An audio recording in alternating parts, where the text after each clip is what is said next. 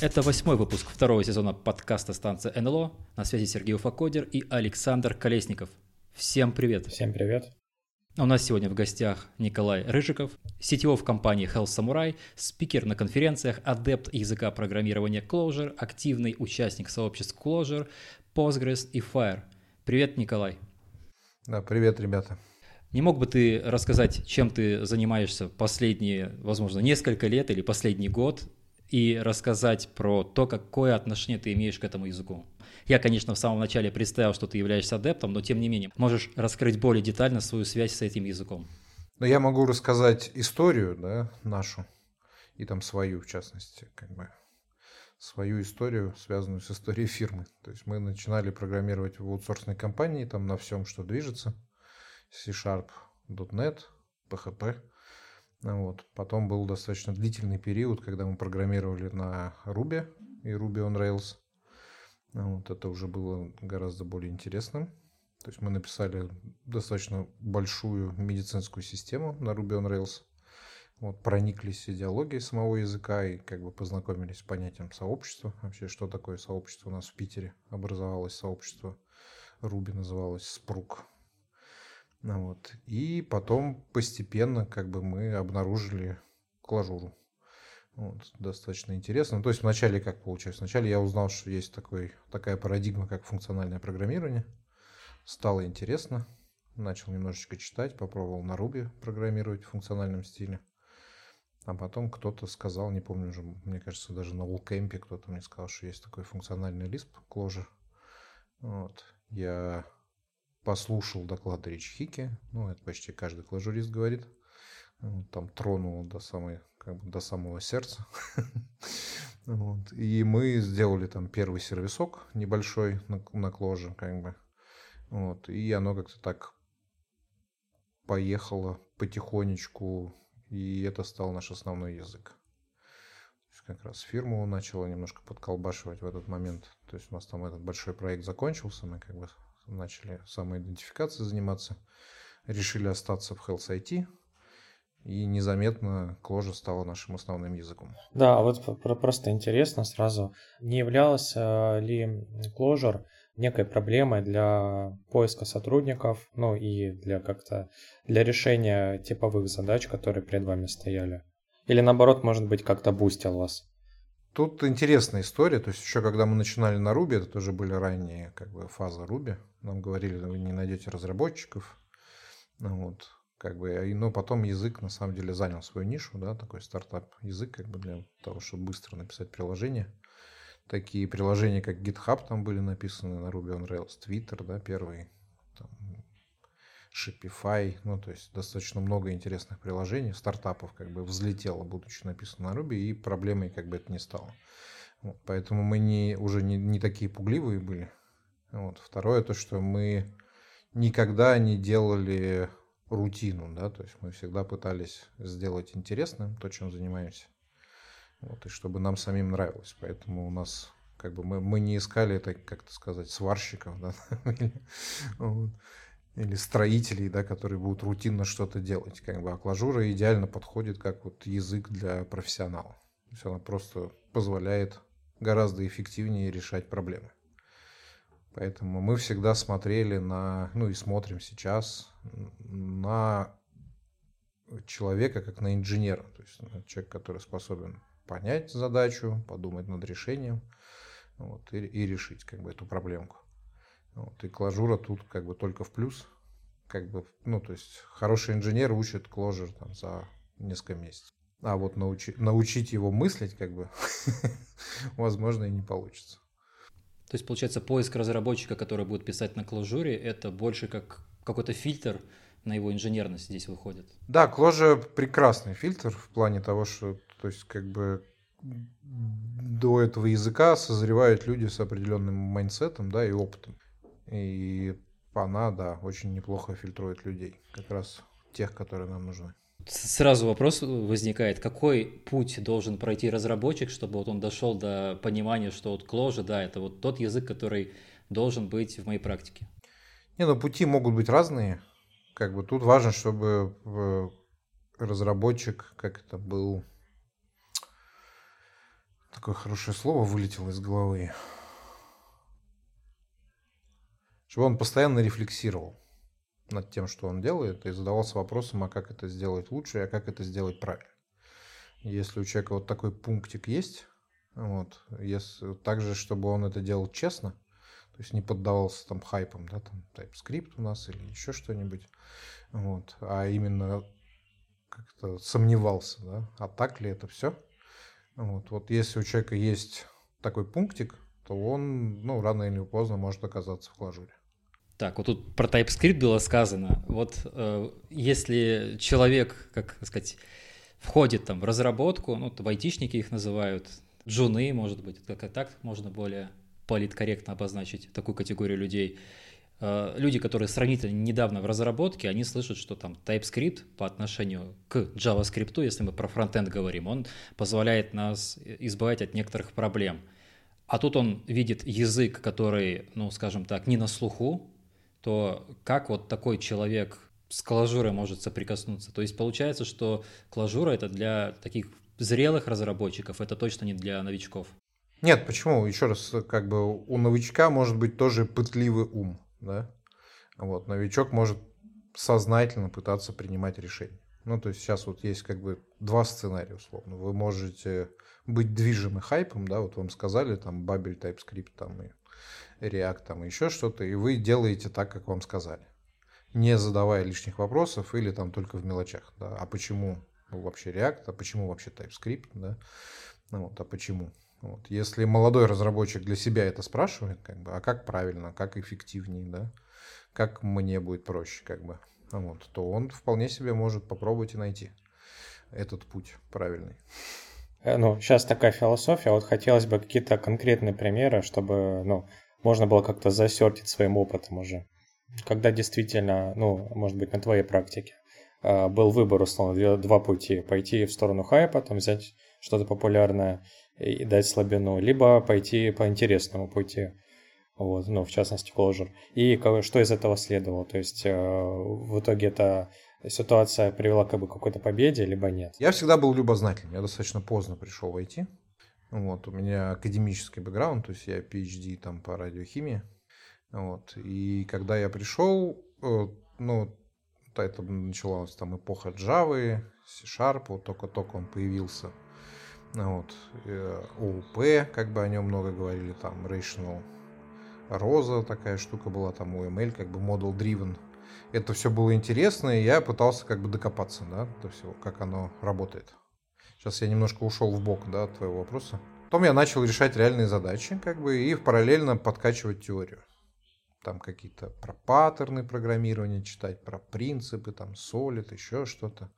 Вот. И у меня постоянно в бэкграунде как бы висело, ну, что вот какая-то недосказанность, недоопределенность. Ты вроде вот как бы пытаешься это понять, вот, и оно должно как-то раз и улечься так, чтобы ты вот почувствовал себя как бы профессионалом, да чтобы ты понимал, как там декомпозировать на классике, как, эти типы придумать, как их называть, как строить все приложение, да, вот из этих кирпичиков. Вот. И все не получалось, не получалось. Во всем какое-то было ощущение, вот, что, ну, что это как ремесло. Ну, вот, вот так сказали, так делай, да, как бы. Вот. Первый раз ну, у меня как этот паралич наступил, когда я помню, мне да, как раз вот меня брали в проект, в котором Ruby on Rails впервые я в глаза увидел. И там человек мне сказал, ну вот подсвети там разные строчки в табличке там как бы цветами. Вот. Ну и я там что-то паттерн, стратегия, там еще что-то, какие-то классики накрутил, там написал там пять страниц кода, как бы, чтобы это сделать. Вот чувак говорит, ну прикольно, говорит, молодец, говорит, и показывает мне однострочник jQuery. Ну, вот.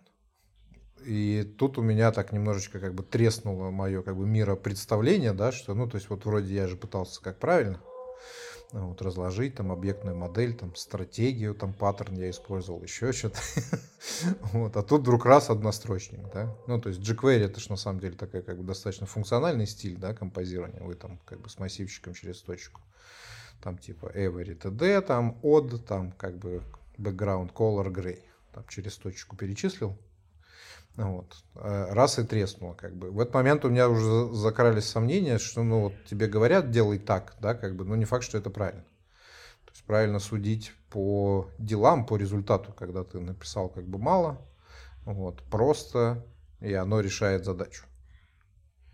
И вот как раз, когда, ну, например, вот в, в мы писали там какой-то парсер или еще что-то на Ruby, вот как бы какие-то классики выдумывали.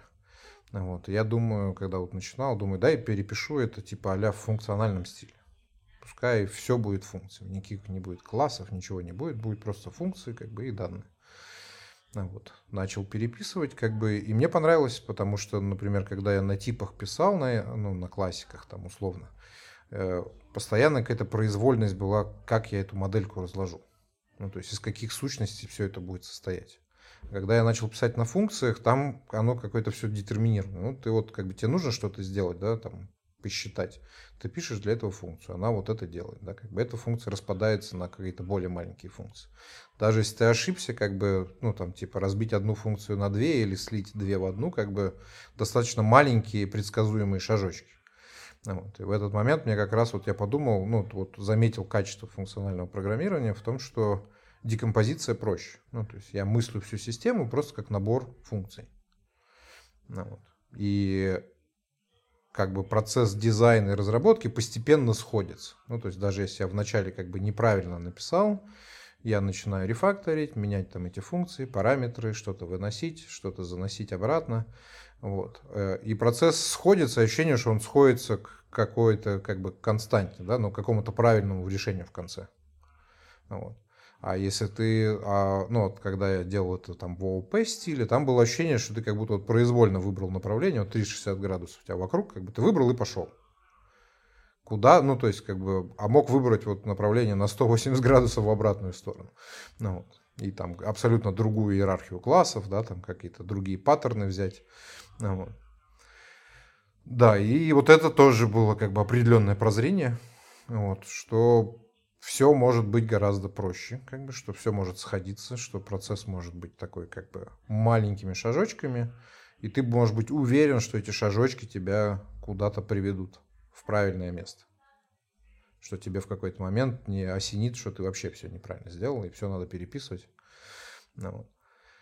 А, ну вот такие они еще расплывчатые, наверное, примеры, да, но что-то там. Ну, например, routing, да, вот я, я там э, как бы все программисты, там, не знаю, через 3-4 года программирования должны там подумать, ну, написать там свой какой-нибудь веб-фреймворк, попробовать, да?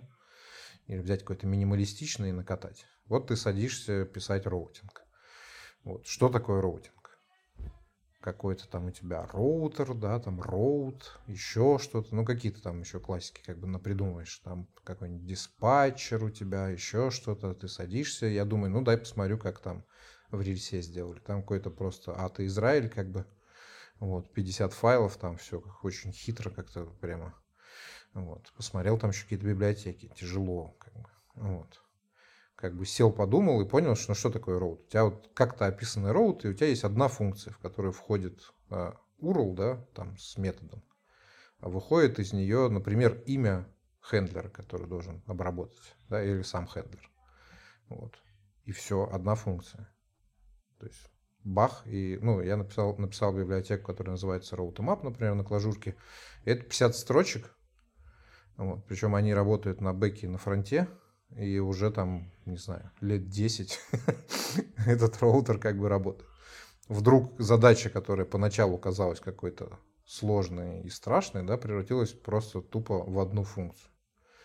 Ну, там было еще прозрение, что вот это все можно представить в виде данных, да, свои роуты. То есть вот это же да, ну, как бы там вот разбить по слышу, получится как будто бы путь в мапе, да.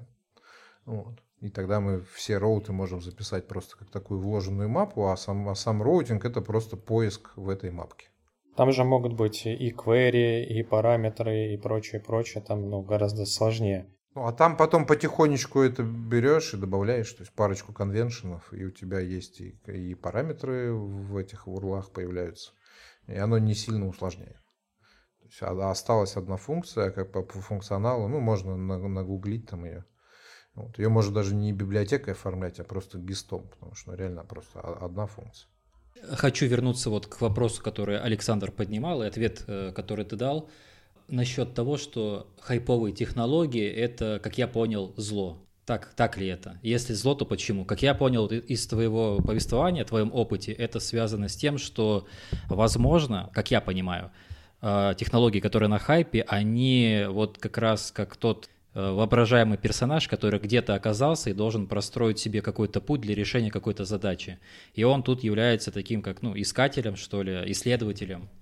Про фундамент речи не идет, так что ли, или нет? Как тут расшифруешь? Тут есть как бы два момента. То есть у тебя получается, ну вот ты есть, ты как бы там существо, индивид, который принимает решение, да, как что-то делать и что делать вообще.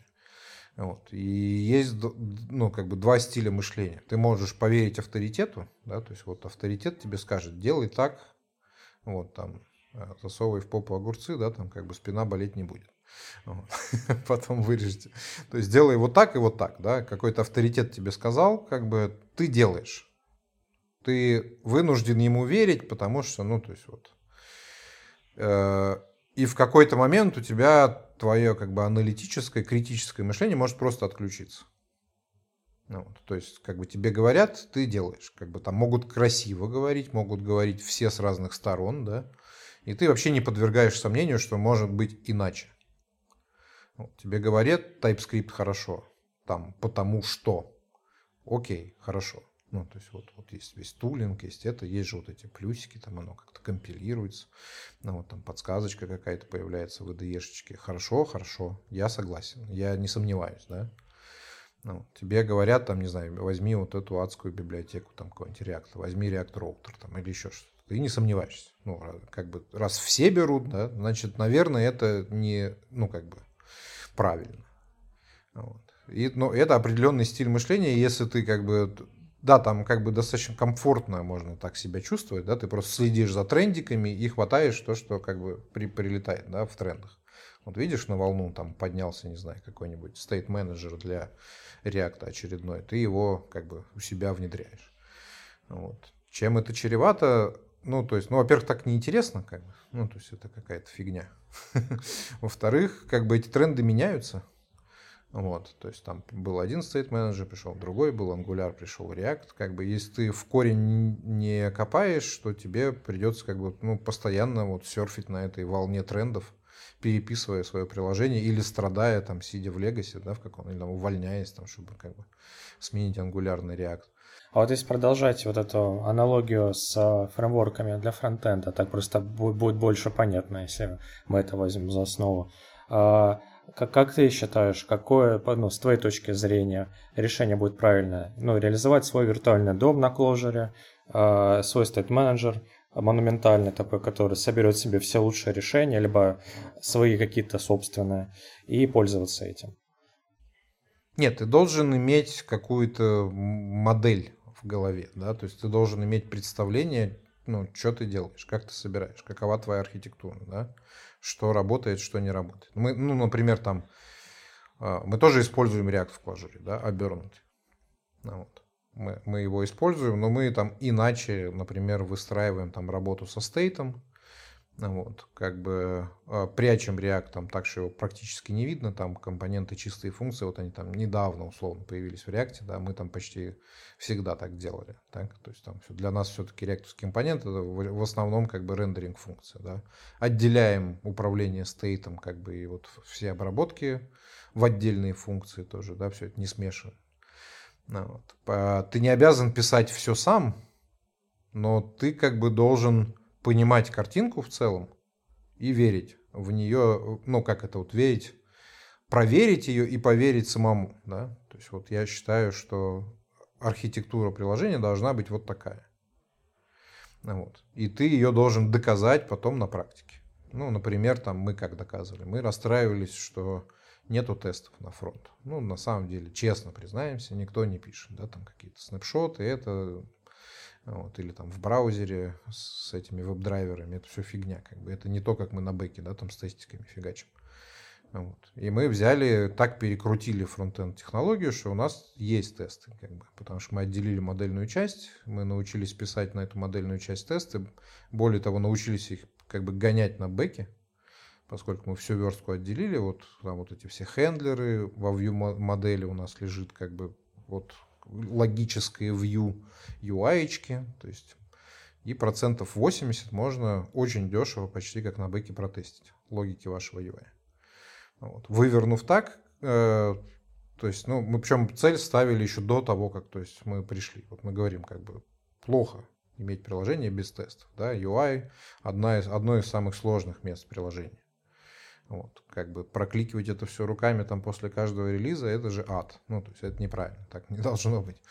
Ну, вот. И шатали, шатали и дошатали. Вот у меня есть доклад там, например, на Holy.js, там, back frontend, uh, make frontend backend again, да, как, где я рассказываю какие-то элементы.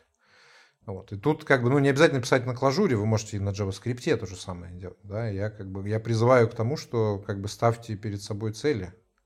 Вот. Ну, еще очень важно иметь чувство вкуса. То есть вы вот в какой-то момент себя можете поймать на мысли, что ну, вы там, не знаю, пишете бойлерплейт. Да? Получается слишком сложно, так? получается слишком хрупко. Как бы. И задаваться вопросом, а может ли быть по-другому. Вот. И как оно может быть по-другому. То есть не слушать хайп, что переезжаем все там с Angular на React, да?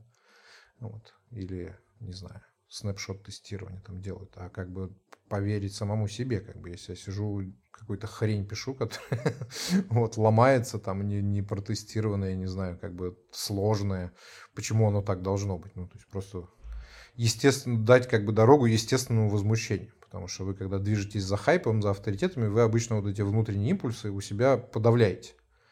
Вот вам, вы думаете, вы себя как бы начинаете ругать, говорить, блядь, ну, может, я тупой-то. Ну, то есть тут все все понимают, как паттерны работают, как там объектно-ориентированная декомпозиция, как стейтом менеджер, да, там.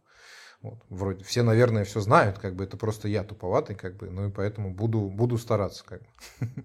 Не надо, как бы. Верьте самому себе, то есть если вот как бы чувствуете что-то неприятное, как бы задайтесь вопросом, покопайте в глубину.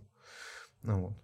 Посмотрите, как еще можно, да. Ну вот так вот, таким образом вы случайно как бы вот можете открыть как бы дверь в параллельную вселенную, ну то есть, например, там в клажуру, да, ну, в которой все чуть-чуть логичнее.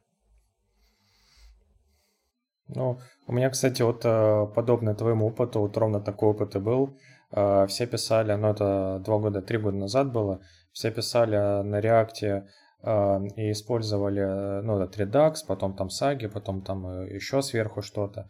Но я на, на саге даже посмотрел и подумал, что что-то сложно уже. Ну, то есть каких-то куча абстракций. Причем, ну, саги это же вообще не с фронтенда и близко. То есть там Э, ну, это даже забавно немного. Ну, я как бы понимаю, зачем это нужно было, но мы взяли MobX, отделили всю логику полностью от, э, ну, вот как, как и ты, по сути. И мы нормально тесты писали. И у нас реально э, импакт такой бешеный был, что, ну, мы там за три месяца сделали э, такой же проект, как ребята там из соседней команды, условно, два года делали. Да, вот таким метрикам и нужно верить, да. То есть вот быстрее, эффективнее, надежнее сделали, да.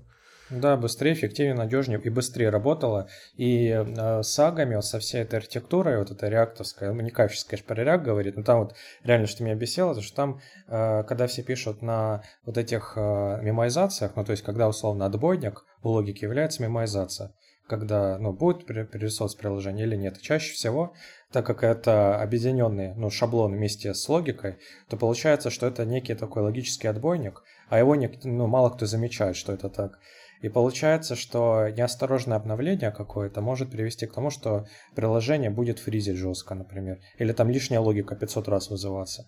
И каждый раз ребята, вот, которые вот э, писали вот с, использованием, с использованием этой парадигмы, а, они дебажили каждый раз приложение там по две недели. Вот. Ну, это, а, а с а как бы нормальной архитектурой, ну, по моему, моему мнению, нормально, я вообще это никогда не делал. Вот. Я бы даже забыл, как дебаггер работает в этом.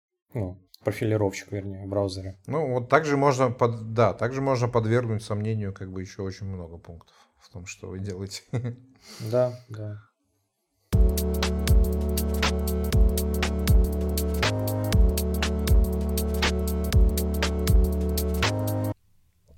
когда ты делился своим опытом э, использования Ruby on Rails, ты сказал то, что вы перешли на клажуру, и вы написали первый сервис. И вот отсюда я хотел бы узнать, вот какой у вас был первый опыт, вот, вот то, что называется developer experience. То есть что вы почувствовали от, э, в результате написания сервиса на этом языке? Э, чем отличается работа этого сервиса, обслуживание этого сервиса по отношению э, к такому же сервису, если бы он был написан на других языках? Вот можешь какие-то такие моменты подсветить? Клажура, она больше не про поддержку, да, а про разработку. То есть у нас основная проблема как раз в разработке. И когда ты начинаешь разрабатывать на клажуре, ты для себя открываешь э, ну, уникальную составляющую клажуры, так называемая как бы REPL-driven разработка, интерактивная разработка. Ну, вот. И вся там функциональщина клажовая и так далее, она как бы как венец как бы сходится в этой REPL-driven есть это возможность писать программу и тут же с ней взаимодействовать. Нечто подобное вы, наверное, можете испытать там на каком-нибудь Jupyter ских ноутбуках, да, там, или на Observable, где вы кусочки кода пишете, вот, и, и они вот, ну, работают вместе. Вот, только, только в Clojure вы так production код пишете всю прям программу, там бэки, фронты вы пишете в таком же стиле, то есть у вас запущен runtime, и вы с runtime ом начинаете разговаривать.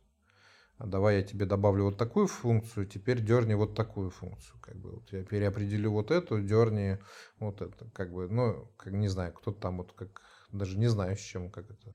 Ну, в, в ноде такое есть, кстати. Ну, там также можно делать. Да, так, так же можно, так как бы реплы какие-то есть там во всех динамических языках в том или ином виде, да. Проблема, например, этих языков в том, что, ну, вы как фронтендеры знаете, да, ты не можешь перегрузить состояние. То есть, если у тебя вот там застряли классики, где-то по ним размазаны по объектикам состояния, да, очень тяжело как бы перегрузить код, не, э, не войдя в конфликт с состоянием. Вот. Функциональная природа клажуры говорит о том, что как бы там есть стейт, но как бы для него есть четкий, э, как бы четкий способ работы с ним, там, условный атом. Вот. И стейт всегда отделяется в отдельное место. А код пытаются держать достаточно чистым, так, чтобы его легко можно было перегрузить. И, и как бы и вся клажура этому помогает, потому что там все коллекции мутабельные, да, то есть у тебя не может там массивчик, еще что-то, что-то там пропасть и так далее. Вот. И, и получается, что ты действительно легко можешь перегрузить код всего приложения там, или любую часть этого кода. Потому что у тебя так язык заставляет так организовать приложение, чтобы это было возможно. Вот. Поэтому вот, э, то есть тут какая-то некая квинтэссенция, да, ну то есть оно как бы работает вместе, дополняет одно другое. Поэтому, да, есть там в той же ноде, как бы, но если вы там стейт у себя размажете, классики понапишите, да, которые, как, как вы будете перегружать классики, там, вот вопросик, ну, то есть, оно может конфликтануть, еще что-то произойти, да, вот. В Ruby в свое время пытались такой же вот авторелот тоже сделать, но когда вот эту всю сеть классов там с размазанным состоянием, ты хрен как бы перегрузишь. А если ты пишешь функциями, у тебя стейт, вот у тебя тут в ладошке, как бы ты тут стейт отложил, все остальное перегрузил, Поэтому, да, ну, то есть вот какие-то вы ощущения такие можете получить там в том же Юпитер ноутбуке там или когда в REPL зайдете, как бы, но, но они не полные. Ну, вот. В Clojure вы просто вот пишете функции, перегружаете их на лету, runtime у вас висит, веб-сервер висит, connection к базе висит, как бы вы наживую играетесь с этим. Вот. А потом результаты вот ваших игр немножечко там Э, там, не знаю, форматируете, как бы делаете аккуратненькими, и это становится вашим production-кодом. То есть в целом feedback loop оказывается ну, как очень быстрым по сравнению со всем остальным. Ну, это, как я понимаю, больше заслуга функционального э, прогр... подхода функционального программирования, нежели самого языка. То, что мы разделяем state, композиция функций и все вот в этом. Нет, это как бы сам язык делался для того, чтобы это стало возможным. Ну, потому что, ну, у нас есть там Emacs Lisp, например, да, или Common Lisp там, вот. Э, языки тоже с реплом, да, но как бы не решившие вот так вот проблему со стейт до конца. То есть у них тоже как бы есть REPL, REPL как бы вы тоже можете многие вещи как бы перегружать, но опять вы втыкаете стейт, вот, или втыкаетесь там еще в какую-нибудь систему классов, там в какой-нибудь класс, и как бы и надо все рестартовать, да. В клажуре как бы это было сразу заложено, то есть оно просто гораздо легче все это делается. Ну, вот, оно естественно получается, вот так скажем. То есть вам, вы можете сделать ход reload у себя в React приложении, но вам придется как бы определенным способом писать. Так? Вот. А, а здесь оно само так получается. То есть просто язык вас заставляет писать так, чтобы REPL был возможен. И вот как раз хотел подойти, наверное, к вопросу самому главному. Я его специально немножко отложил, хотел изначально в самом начале озвучить, но мне кажется уместнее сейчас, когда мы так немножко с опытом познакомились. Вот в целом можешь рассказать, что это за язык? Вот, понятное дело, можем зайти в Википедию, там у нас будет написано что-то там динамический, динамический FP-шный язык, э, на JVM построен и так далее, и так далее. Но вот что ты можешь разработчику сказать, который говорит, я хочу познакомиться с клажурой, и вот как этот язык можно ему описать, чтобы вот подсветить те самые сильные его стороны? То, что этот язык предназначен там для решения таких-то задач, вот такая-то парадигма в нем основная, ключевая, ну и какие-то другие. Не, у меня есть толк на Peter.js, вот, я потом там можете поискать его, да, там, кложу для JavaScript. Я тогда как бы пока ментально держу, что у нас как бы слушатели JavaScript программисты, да, может, JavaScript все люди. Слушатели у нас разные бывают, и, и бэкэнд разработчики, у нас тут различная аудитория. Условно, ну там неважно, можете JavaScript записан, там заменить на Python, там еще на что-то, на Java даже. Вот, там чуть-чуть потяжелее будет как бы проводить аналогию. Ну, то есть а Клажура — это концептуально очень маленький язык. Я его называл а, JavaScript минус-минус. Вот. То есть, э, если вы думаете, что вот когда приходит какой-то новый язык, вот круто какие-то концепции, которые он добавит, да, то есть он что-то нам новое принесет, там, не знаю, nullable там или еще какой-нибудь, вот, или там дженерики какие-то хитренькие, вот. А Клажура пошла путем а, отнимания фич, то есть вот мы берем JavaScript, так, ну, ванилу, например. Вот, первое, что мы у нее заберем, это, например, мутабельность коллекций массивов и мапочек. Так? То есть они станут иммутабельны. Это означает, что на каждую операцию вы получаете копию, и она дешевая. А потом мы у него возьмем еще и заберем э, все классики. Ну, нету классов, все, нету. Есть структуры данных и функции, больше нету. Нет никаких классиков, типиков, ничего такого как бы у вас больше нету. Вот. А потом мы у нее возьмем еще и заберем синтекс. Вот. А Lisp это вы пишете просто AST. Да? Ну, то есть вы можете посмотреть на это. То есть как бы программа на Lisp это структура данных. Это обычная стандартная структура данных э, этого же языка. То есть то, что называется э, гомоиконичность. Да? То есть это представьте, если бы вы JavaScript писали JSON. Весь Java, вот как бы код JavaScript был записан JSON. Вот на самом деле как бы лиспы, они записаны своими же структурами данных. То есть у нас нету синтакса, у нас нету вообще этапа парси, ну как бы вот какого-то синтаксического разбора. Ну, вот. То есть вот мы забираем state, забираем классы, забираем синтакс и получаем как бы су- только существенные части для программирования. У нас есть структуры данных с примитивами, функции, очень как бы ограниченный набор примитивов. Ну, там, там по сути, чтобы работать со стейтом, у вас есть атом. Это такой ссылочный тип, который ссылается на иммутабельную структуру. И вы его можете переключать как бы на другое значение. Вот. И все. Как бы больше ничего нету. Вот концептуальный язык ну, настолько маленький. Ну, у вас еще вот, поскольку у вас э, сама программа, как бы она Э, является структурой данных, вам очень легко еще метапрограммировать. Да? То есть легко писать код, который порождает код. Ну, условно, макрос. Вот. То есть э, все. То есть вот из этого минимума, да, вот из этой как бы концептуальной, как концептуального минимума, вы на нем можете решать те же самые задачи, которые вы сейчас решаете при помощи кучи как бы каких-то прибамбасов. Ну, вот.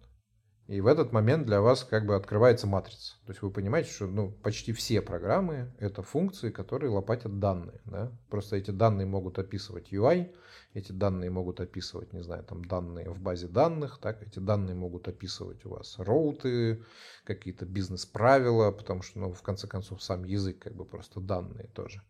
И вы вот в эту матрицу как бы входите как Нео, и вместо вот картинки начинаете видеть вот эти данные и функции, больше ничего. И в этот момент вы понимаете, ну, как бы любая задача так решается. Ну, вот, абсолютно как бы любая задача. Ну, может быть, там вы не будете операционную систему на клажуре писать, да, там, или базу данных, хотя тут тоже там Рич Хики написал, вот, Datomic, как бы база данных, Triple Store.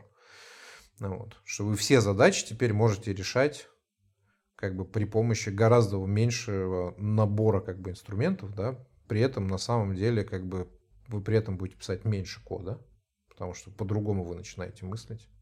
Кода пишется меньше, он у вас композабельный, потому что у вас есть стандартная библиотека, 200, там, 300, 400 функций, которые умеют работать там с 5-6 generic data type ами. Мапы, сеты, вектора, строчки, числа. И его, ну вот вы в матрице, как бы. И потом вы начинаете знать, да, ну, любую задачу. DevOps можете писать, backend можете писать, дата-аналитику можете, data science писать, как бы, frontend можете так писать. Ну, вот. И вам не нужны ни паттерны GoF а, там, ни еще что-то, просто данные и функции, данные и функции.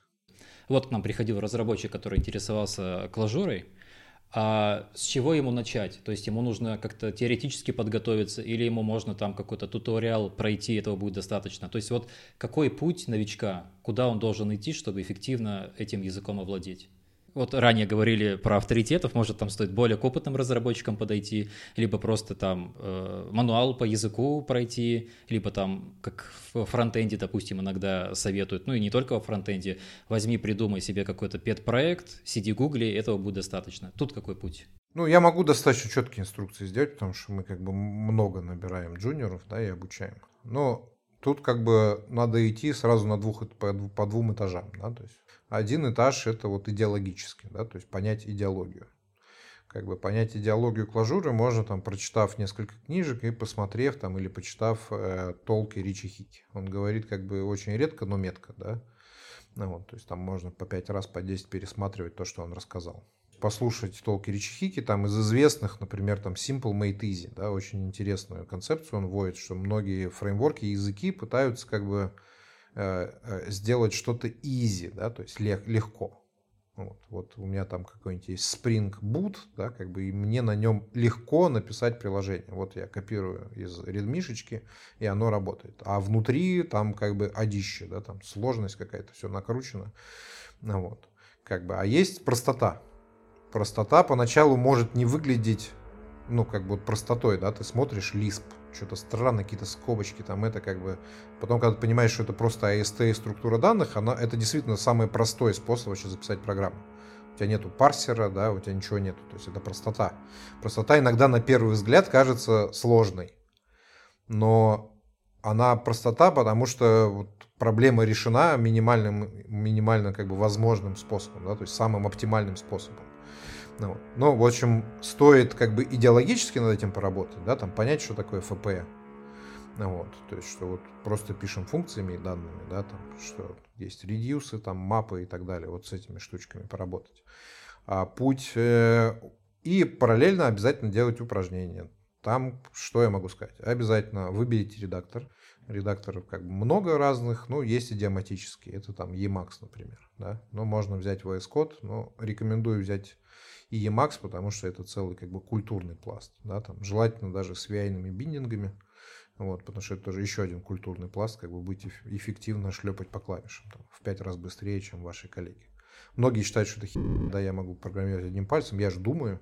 Вот, на самом деле не хи... Ну, то есть учеными доказано, что ваш мозг, как бы, когда, да, ну, он, он тут там, машину ведете, да, там еще что-то, как бы, он все равно занят вот, как бы, какими-то вещами, вот, там, не знаю, микромоторикой, да, там, пальчик поместить на клавишу, еще что-то, как бы, ну, вот, если вы там до сих пор, как бы, не печатаете вслепую, да, как бы, и у вас нет ходкиев э, в IDE-шечке, на самом деле вы там просто 30%, как бы, или 40% своего мозга занимаете ну, Небольшое, небольшое отступление, кстати, слышал где-то, источник не скажу, ну, какая-то, какой-то научный источник, что у нас э, вот эти вот в мозгу, пусть будут нервные центры, связанные с речью, связаны с моторикой рук. Поэтому детям в детстве там дают пластилин, Ну, какие-то такие, короче, там, с руками что-то поделать. Игры больше такие. Может быть, это тоже как-то с этим связано, не знаю. Параллель просто обнаружил. Оно, оно связано, да, но там немножко под другим этим углом. Я имею в виду о том, что вот э, как бы есть целый культурный пласт вот VI, Emacs э, и редакторов, да, как бы в нем имеет смысл сразу довести до автоматизма навигацию по проекту, выполнение там вот в клажуре eval, вот, ну, то есть э, я бы даже, ну, и мы рекомендуем нашим вот ребятам, как бы новичкам, начинать с этого. Ну, вот. То есть возьмите редактор, возьмите Emacs, возьмите сборку там какой-нибудь SpaceMax или Doom, охренейте на пару месяцев. Ну, то есть, если вы не умеете печатать вслепую, вначале сядьте на месяцок, на два за тренажер, потом шея перестанет болеть. Ну, то есть тут уже не в шутку, как бы не как с огурцами. Вот, и всю жизнь вы будете. Ну, то есть это вот как бы два месяца будет стоить того, что вы полностью выгрузите из своего мозга, да, вот, вот эту микромоторику, как нажимать на клавиши. Так? Еще потом полгода будет стоить освоить так редактор, чтобы вы абсолютно естественно ходили по проекту, редактировали код, вообще не задумываясь. Да? То есть вот вы подумали, оно произошло. Ну, если не верите, найдите там какие-нибудь скринкастики от людей, которые, там, не знаю, Parents of Dead, да, там, я там записывал несколько скринкастов, как бы, когда ты можешь просто в параллель говорить, что-то обсуждать, и, а руки дальше, как у пианиста, хреначат сами. Ну, то есть вот какой-то блок выделить, удалить, там, сместить и так далее. То есть это все возможно, это стоит буквально там полгода. Ну, вот, и там упражнений там по полчаса в день. То есть это прям must have. Это еще не клажура, да, как бы, но как бы если подходим к лажуре, обязательно редактор, обязательно подсоединиться к реплу, обязательно научиться на автомате и валить э, выражение прямо в коде. Ну, то есть перееваливать, понять модель того, что значит вы перееваливаете, перезагружаете этот код, да, прямо из редактора. Вот это все можно делать, решая, например, так называемые там кложи-кааны. Кложи-кааны, как бы вы их прорешаете, у вас ядрышко как бы э, языка ну, будет в голове полностью. Ну, она не такая большая клажура, чтобы ее выучить. Ну, а потом, конечно, переходить к какому-то pet-проекту. Вот. Можно посмотреть там, не знаю, Parents of Dead. Хороший скринкаст, где чувак делает игру как бы в интерактивном режиме. Я скину ссылочку. Можете посмотреть там парочку моих скринкастов. Вот. Сейчас мы еще, я начал выпускать тоже скринкаст, который называется Show Me Your REPL, где гостями будут э, experience closure программисты, которые будут показывать свой workflow, да, как они работают, как они взаимодействуют с программой, какие-то типсы и триксы. Вот. Э, один уже выпуск есть, но я тоже ссылочку скину. Вот, да, то есть пройди, пройдите Каны, там есть еще сейчас Foreclosure проект, где вам будут выдавать задачки, вы их можете решать и потом сравнивать с тем, как решили это другие. Тоже полезно так мозг поразмять. Ну, вот. Потом, да, напишите какой-нибудь вебчик. Я даже рекомендую, возьмите то, что вы уже писали на чем-то, да, ну, там, на ноде, там, не знаю, на PHP, на Python, и попробуйте переписать на клажур. Вначале вы напишите как бы неправильно, потому что у вас будет глубоко... Ну, мы когда с Ruby, например, перешли, да, мы начали искать, где же вот то, к чему мы привыкли, да, и только потом поняли, что оно не нужно. То есть начинаешь искать, а где там, не знаю, моя SQL алхимия, да, там, или где, где там мой Active Record. Его нету. Начинаешь бегать, где ORM. А выясняется, что ORM не нужен. ну, вот. Поэтому вы попробуйте написать первый раз, потом пойдите, например, там, в Кложи чатик э, в Телеграме, да, там Кложа Раша, там сколько у нас там, 3-4 тысячи человек сейчас сидит. Закиньте, спросите, чуваки, а так вот идиоматично, это не полная хрень, как бы вам скажут, что полная хрень, он напиши вот так вот. Вот. Ну и, и таким путем небольшим как бы там пробой ошибок, да, как бы вы достаточно думаю, что быстро как бы поймете, о чем этот язык. Там какое-то слово было, э, чтобы не забыть. Гомоэконичность. Я первый раз, первый раз его просто слышу. Хомоэконичность, да, хомоэконичность.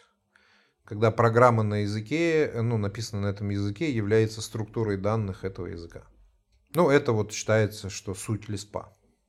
Там у Лиспа же интересная история. Как бы э, вначале считали, ну, то есть ребята, которые э, написали Лисп, э, вот это представление, оно считалось временным. То есть это они просто, чтобы срезать углы, решили просто AST нахерачить. Ну, чтобы не писать парсеры, это как бы. Решили как бы начать записывать в AST, да, чтобы очень примитивным парсером. Ну, то есть, скажем так, как бы вот парсер к ложе кода, он уровня парсер JSON. Так? То есть он не уровень парсер JavaScript, а он уровень парсер JSON. То есть вот парсер языка самого программы, это он как бы, он работает по той же схеме, как парсер JSON. То есть там вычитывая по, по два символа как бы и строя эту структуру. И вот ребята, когда Lisp делали, они думали, что это будет временная штука. То есть просто, ну, в ломак писать парсер там, чтобы там 1 плюс 1 равно, как бы вот эти все давайте, типа, поначалу напишем AST, там сейчас вот поиграемся с концепциями с внутрянкой, а потом вдруг поняли, блин, а, а нафиг вообще синтекс потом добавлять? Ну, у нас тут метапрограммирование получилось как бы очень легко. Вот.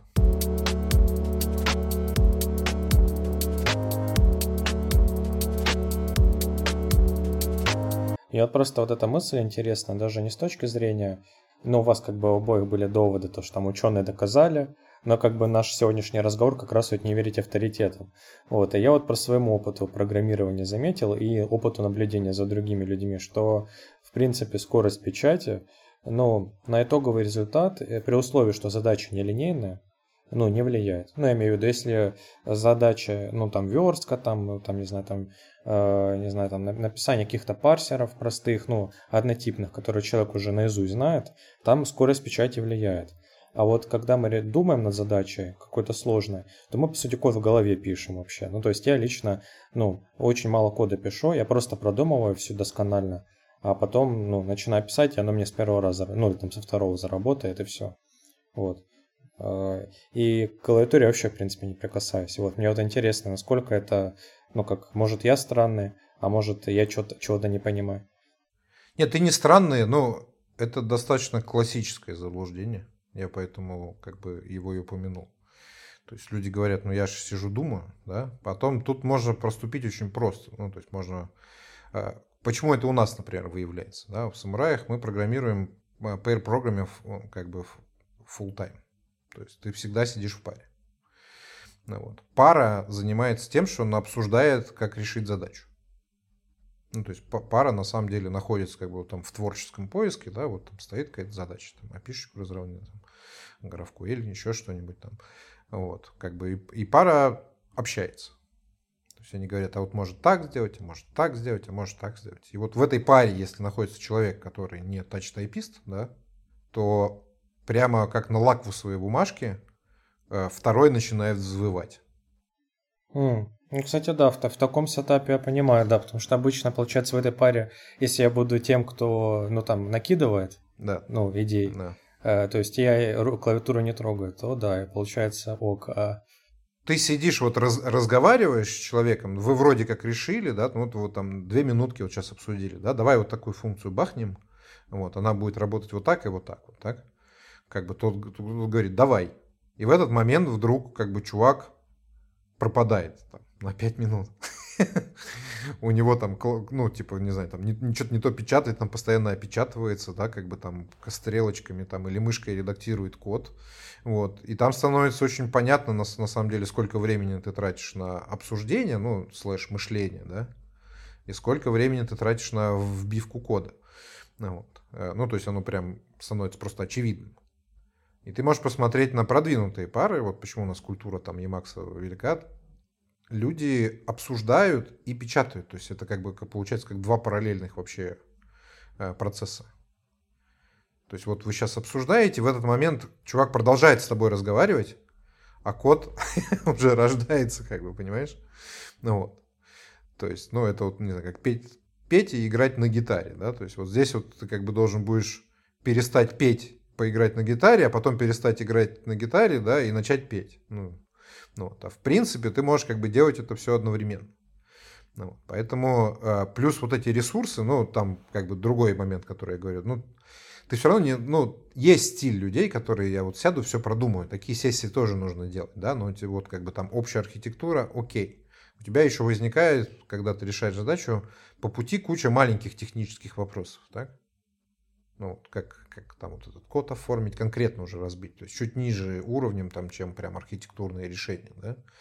Архитектурно лучше вообще на бумажке сидеть рисовать. Да? Как мы вот сейчас там фигму на всю компанию купили, и все, все рисуют фигме там в интерактивном режиме, вот, когда архитектурные сессии. Вот, но вот эту кучу как бы маленьких задачек, как бы дизайн, как бы решать по ходу, вот, э, их нужно. И если ты вгружаешь, ну, если ты переключаешься на моторику, то как бы емкость твоего мозга ограничена, и у тебя э, выгружается контекст как бы задач. То есть тебе приходится выгружать контекст, как бы, загружать туда моторику, вколачивать, как бы выгружать моторику, загружать это. И на самом деле, ну, то есть вот как бы не стоит недооценивать, ну, насколько большой расход и вот на это тоже. Ну, вот. То есть, ну, тут просто разочек нужно увидеть, как это происходит. Вот. Даже в одно жало, когда ты сидишь, как бы, ну, вот если ты можешь поставить эксперимент там за минуту и за 10, как бы, ну, большая разница. Вот. Если ты можешь раз попробовать, два попробовать, три попробовать, четыре, и вот на пятый то, что тебе нужно, да, там, быстро зарефакторить, как бы. У тебя мысль, ты не прерываешь, как бы, полет своей мысли. Ну, кстати, да, это, это интересная мысль. Ну, вот это, э, я не анализировал, когда у меня прерывание случается, когда я программирую. Ну, вот говорю, да, на, на FPROG питерском я делал доклад, называется там «Внутри собаки жути мрак», где я там два часа или три программировал. Ну, и при этом еще умудрялся как бы общаться.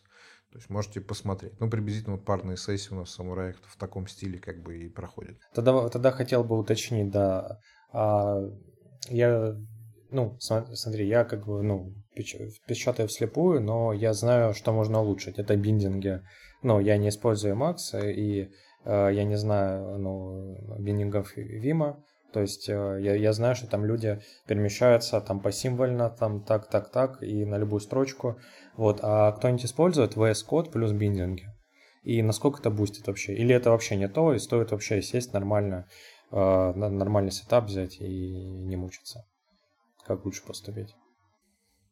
Нет, ну, ну, вот как бы а, есть шедевры, да, которые вот в IT произошли. То есть вот есть Emacs. Emacs хорош тем, что это как раз махина лисповая, да, которую ты можешь на лету расширять. То есть это прям такой лисповый рантайм, E-Lisp, который ты можешь расширять. И там действительно понарасширяли народ, то есть там по плагинам, по тому ты можешь легко там начать свои плагины писать, расширять. А, есть другой столб, это VI. Как бы уникальность VI в модовом режиме. То есть это максимально эффективный способ именно взаимодействовать с кодом. Вот. Суть модового режима, что ты вот практически не убирая вот с этой полосочки, да, вот у тебя есть рисочки, да, вот, ты, э, ну, то есть если вот так вот снять видеокамерой, как движутся руки Вимера, да, и как движутся руки там, не знаю, ну, как бы остальных, вот, то ты увидишь, что они у него лежат как бы почти ну, в фиксированном положении на вот, вот на стандартном, как бы в стандартной позиции тач-тайписта, так? То есть они никуда не съезжают.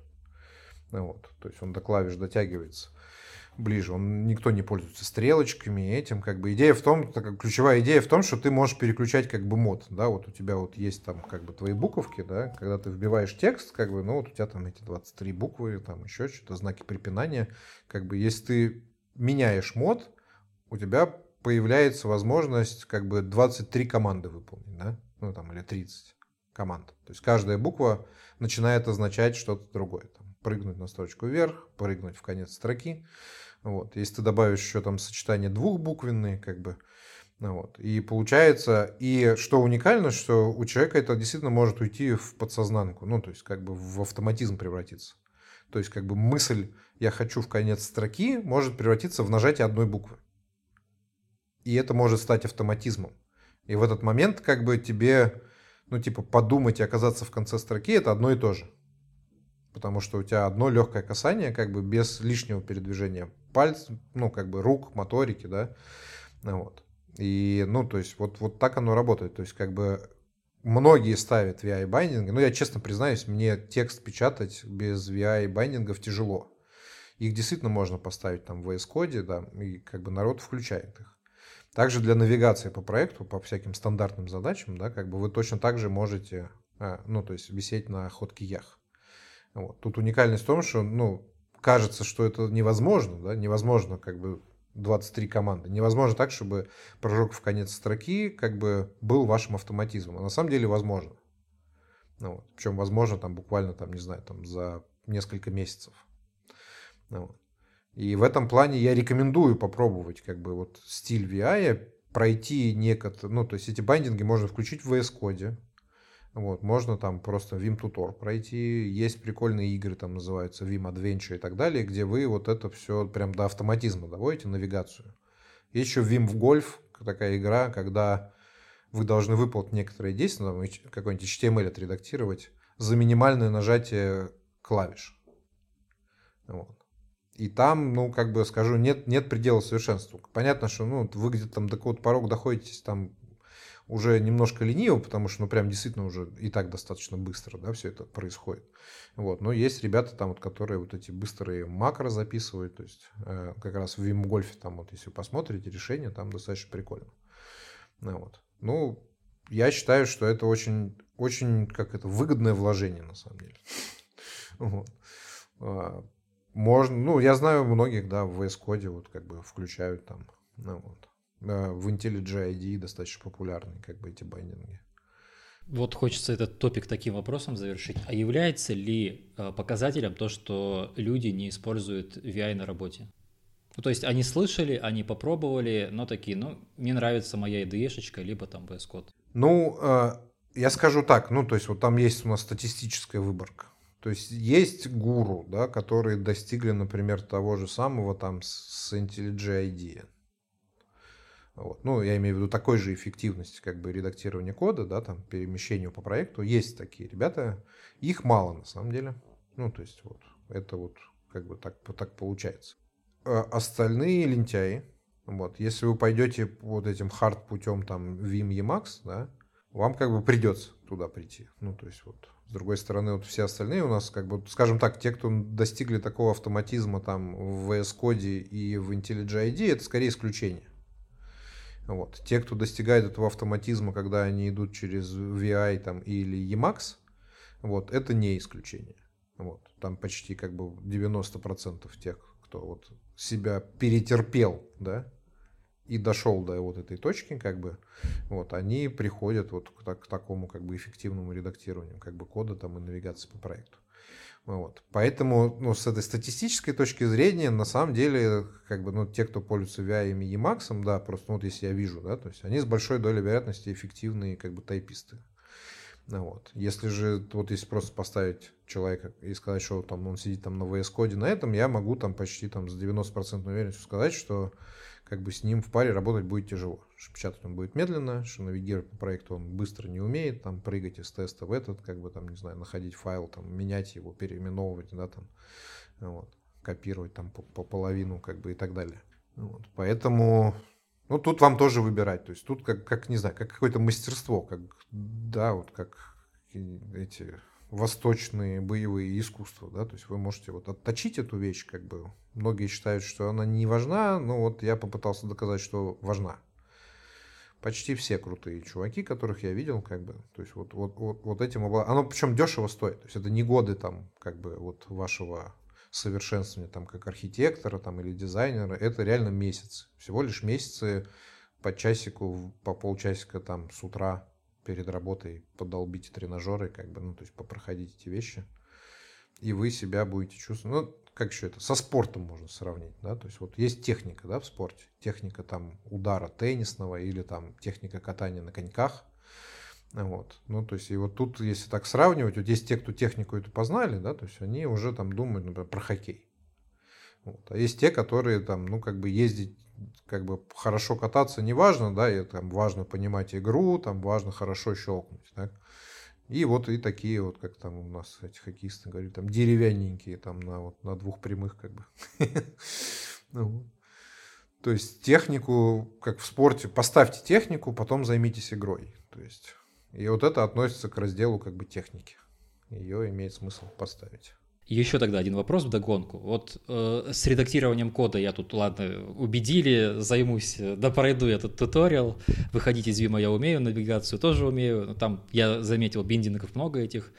Э, так или иначе, другой вопрос есть. Вот я на работе, допустим, заметил, что удобно к базе подключиться, там одновременно и код подправить, и в базу залезть, там какой-то запросик сделать, посмотреть результат. Как вот работа с базой в редакторах кода типа Vim, VI, Emacs, как, как там это происходит? Да, там все это есть и появилось гораздо раньше. Я могу рассказать историю, как я допер до Вима. То есть я сидел, тогда там были... Э, э, ну, одна из популярных был Eclipse, да, там еще достаточно молодой был IntelliJ IDEA, вот, и там какие-то NetBeans и Visual Studio, вот были тогда, ну, там сколько это лет, 15-20 назад, как бы, популярные редакторы. Вот. И у меня возникло желание, как бы, ну, а могу я, я же программист, да, могу я свой редактор расширить, вот что-то к нему добавить.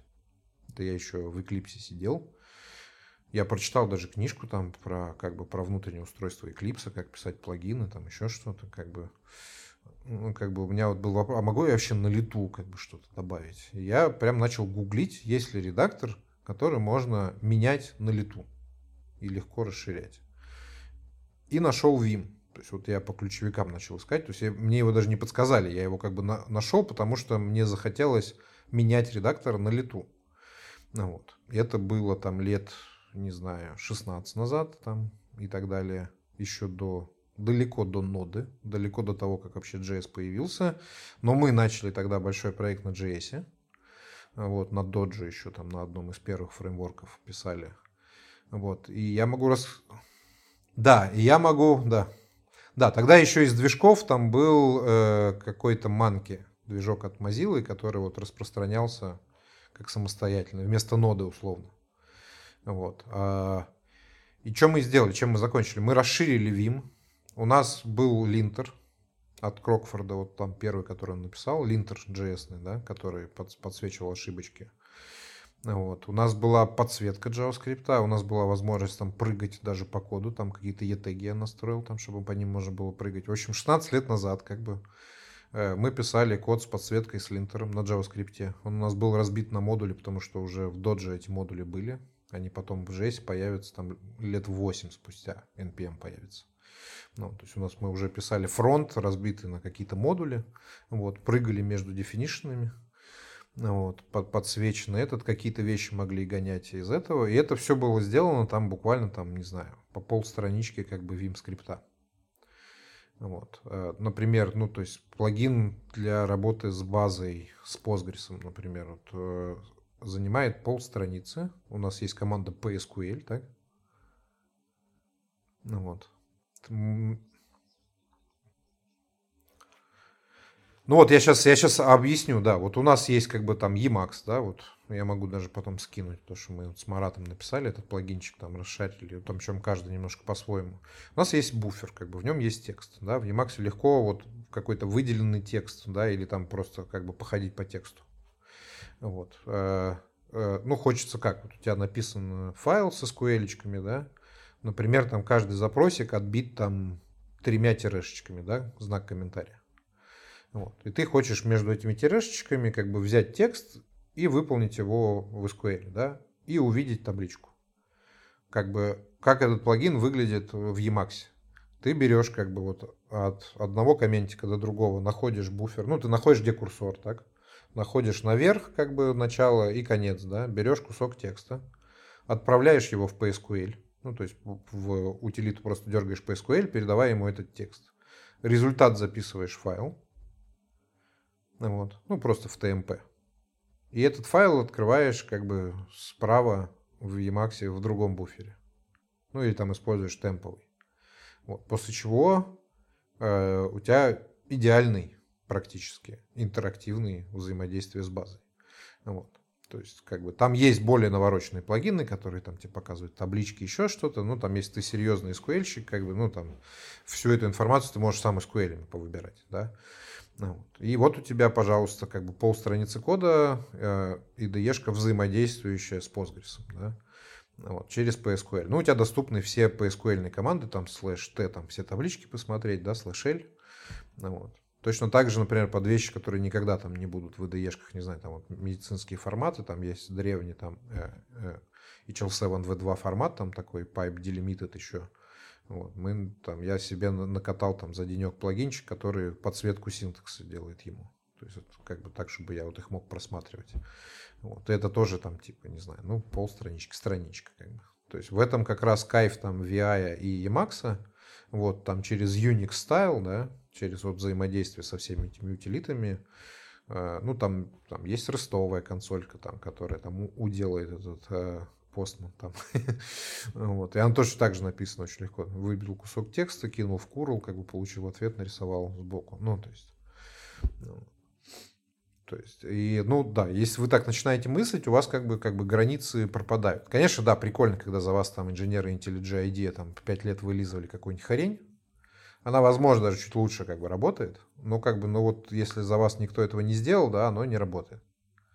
Вот. И вы как бы будете вот либо сами тяжело и долго это писать, а если вы переходите на мышление текстом, там, утилитками, буферами, это все почему-то становится гораздо проще.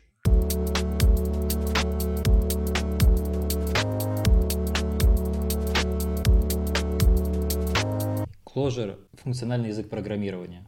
У нас ФПшные языки, они отличаются набором концепций ФПшных, которые внутри себя реализуют. Я немножко, так скажем, в познавательных, что ли, целях Haskell пробовал, ну, то есть просто какие-то туториалы прошел, там, в рамках Хактоберфеста какие-то вещи, ну, совсем несерьезные. Пробовал немножко Elm, похожий язык на Haskell – Набор концепций там отличается. То, что было ранее сказано, в Clojure свой набор концепций. И вот мне интересно, как э, разработчики, которые на других ФП языках пишут, воспринимают Clojure, и как клажуристы воспринимают других ФПшников. Вот именно в мире ФП.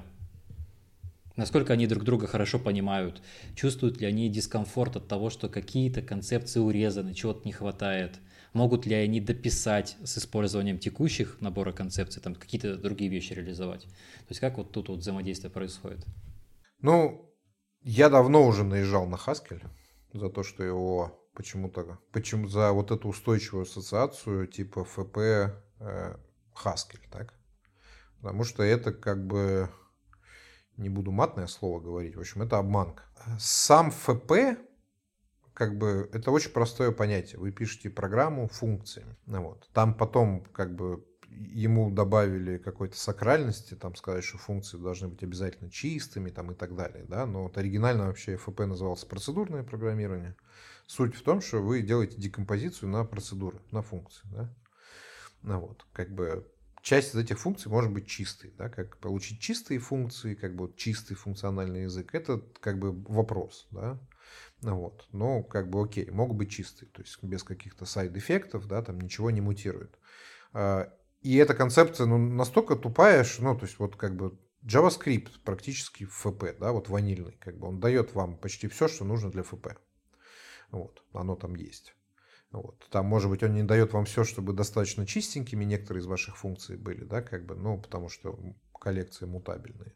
Ну, вот. Но в целом, как бы JavaScript на JavaScript, ну да на любом, на Python, на Ruby можно писать в стиле FP. Вот. И в FP нет никакой магии. Вы пишете функциями, большая часть из которых желательно чистая. Чистые функции прекрасны, их можно перегружать, у них нет скрытых зависимостей, они идеальный компонент. На этом FP заканчивается. Ну, вот. А когда говорят про Haskell, как бы у Haskell вот, на, вот, вот, вот есть вот этот элемент FP, да, это вот, вот то, что простая концепция, которую я рассказал. Она вот просто понятная и, и железная. А у Haskell над этим есть адская надстройка в виде type системы. Да, которая, как бы, если вот, ну, не знаю, она просто там по сложности там в сто раз больше, чем как бы концепция FP. Ну вот, все вот эти класс-тайпы, там все это хи... Вот. И народ как бы идет за FP, а приходит за type программинг. И почему-то у людей, да, понятно, лямбда вычисления, там типизировано все это как бы начинается. И улетели ребята. Все. Как бы, но это все, это как бы программирование на типах. Ну, вот. Оно связано с ФП, но оно абсолютно не обязательно как бы для ФП. Вот. И при этом как бы как раз там закипают у людей мозги, да, как бы именно на программировании на типах вот эти все концепции, чтобы их там освоить, осилить там как бы, или на вот каких-то, как это сказать, ультимативных, там вот Haskell там полностью чистый язык, поэтому вам нужны монады, так? Потому что, ну, вы как бы грязную процедурку написать не можете. Вот вам нужны монады. Монады не композятся, там у вас монад-трансформеры, да, там, блин, что такое монада? Типа вам там эти хаскелисты будут говорить, что вот я и там засыпаю, понимаю, просыпаюсь, забываю. Ну, то есть, как бы, ну, вот. Как, э, и, и вот это вот столько тумана, как бы вот этого, как это сказать, облаков навеяно, что вот люди там думают, что о, это где-то там высоко на Олимпе, сложно, я тупой опять.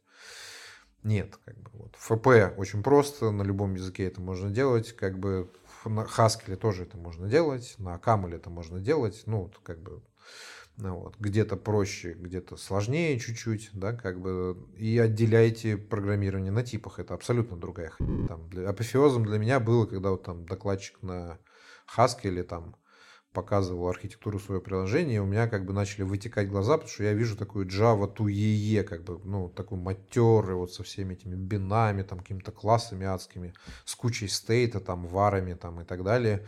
И чувак это рассказывает, как бы, и это вот FP метап, а, а, а через это все просвечивается какой-то просто кровавый enterprise, такой stateful, как бы, адский.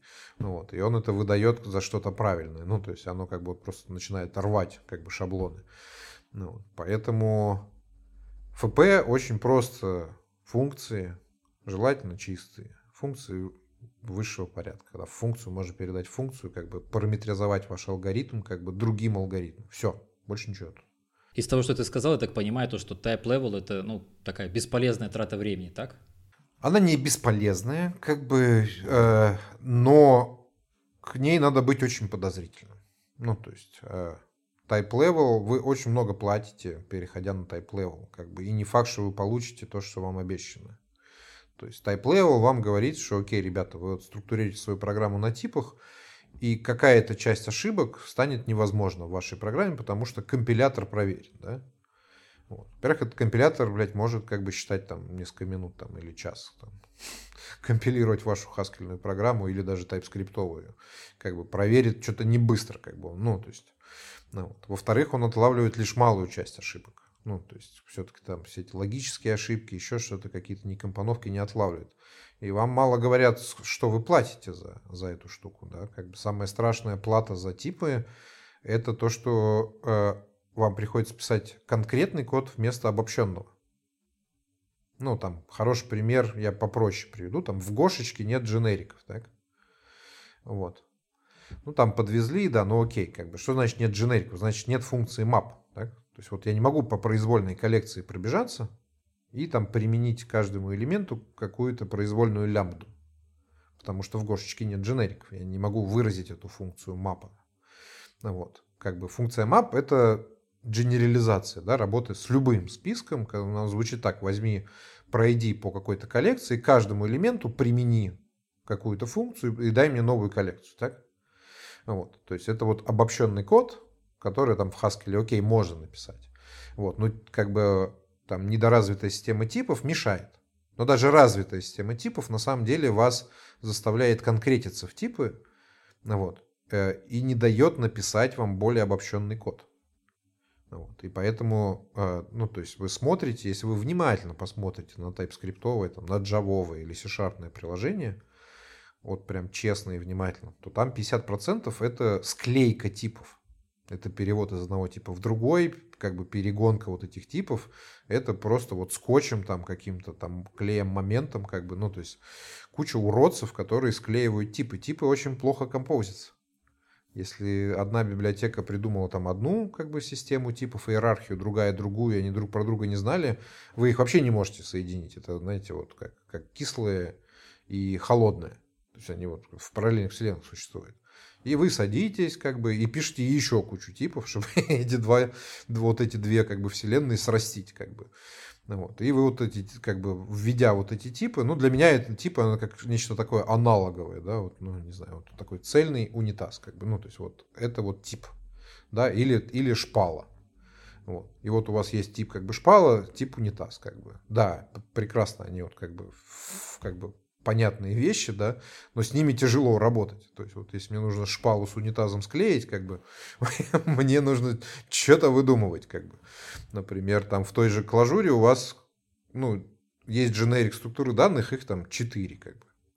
Вот. И все. И все библиотеки на них построены. Ну, то есть, как бы, то, что семантика типа там в Haskell делает, просто как бы нагрузка там key value значений в мапе, да, там, или в массиве несет на себе. То есть, что это мапа? Это запись пациента, или это routing, или это business rule, как бы, ну, просто зависит от интерпретации, да, там, от ключиков, как бы, и от того, кто обрабатывает. Мне не нужно заранее что-то придумывать. Ну, то есть, и, и код начинает склеиваться вдруг. Потому что это данные, это данные, данные композиции, там, merge, как бы это там ставить под ключик можно. Ну, вот. А с типами, к сожалению, приходится как бы бодаться. Поэтому у меня есть целый этот доклад большой на конференции, называется «Изоморфизм Ричи Хики». Вот. И где я вот там, это продолжение дискуссии в нашем клубе там и питерском, вот, где я прям достаточно сурово как бы наезжаю на типизацию. Ну, вот. В частности, наш мир как бы динамичен, наши системы динамичные, как бы его такая статическая типизация, как бы она плохо работает. Она прекрасна, например, если у вас есть какая-то математическая модель жесткая, да, четкая. Вот прямо пейпер математический есть, который уже там в виде монад там и этих функторов как бы описан. Да, оно прекрасно перекладывается на Haskell.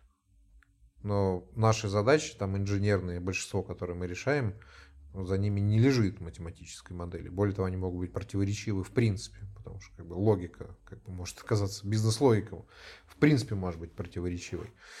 Вот. И поэтому это все как бы натягивать э, там черепаху на глобус, как бы, ну, то есть вот, вот эти типы, скажем так, там, в 90% случаев я бы сказал, что вы, скорее всего, делаете что-то неправильно. Может быть, если вы там пишете блокчейн там, или какой-нибудь э, распределенный алгоритм, и вы хотите запрувить это, типы вам пригодятся. А вот. Но если вы используете типы, ну, типы еще, к сожалению, приходится использовать там для системного программирования, потому что просто компилятор может это заставить работать быстрее, так? вот эти знания. Как бы. Ну, вот. Хотя это я не считаю, видимо, принципиальным. То есть я допускаю, ну, JavaScript хороший пример, да, там JIT JavaScript уже настолько быстрый, да, ну, то есть, вот, даже без типов, ну, вот, что как бы там встают вопросы. Ну, вот. Ну, окей, да, там. Я, я, кстати, видел какие-то синтетические тесты, которые там сравнимы с C. Но они там какие-то просто математику какую-то считают, ничего серьезного. Не, ну это тоже уже много. Ну, то есть я к тому, что это не принципиальная вещь. То есть типы нужны, например, для компилятора, чтобы оптимально завыполняться сейчас, на данном этапе историческом, хотя вот говорю, там какая-нибудь вот JIT-компиляцию еще новую какую-то подвезут, как бы, да, там научатся на, на лету понимать эту штуку. Вот. Там в JVM много работы. JVM внутренний, на самом деле, динамический. -очка, динамическая. То есть язык Java, он статически типизирован. Вот. Но сама машина JVM, она динамическая. Она там еще вот. Ну, поэтому, например, там Clojure на JVM, как бы вот она байт-код выплевывает, который тоже там подвергается JIT у. Вот. Но это про типчики. В общем, типчики стоит задаться вопросом. Сравните хотя бы по размерам то, что написано на типчиках, ну, по количеству кода. Не то, что без типчиков может быть написано. Как бы честно посмотрите в глаза, как бы насколько типчики вам там помогают не ошибаться. Ну, то есть вот просто как-то засеките, да, вот, вот вы такую программу писали на ваниле, написали на TypeScript. Есть разница, честно. Как бы, или ее вдруг нету.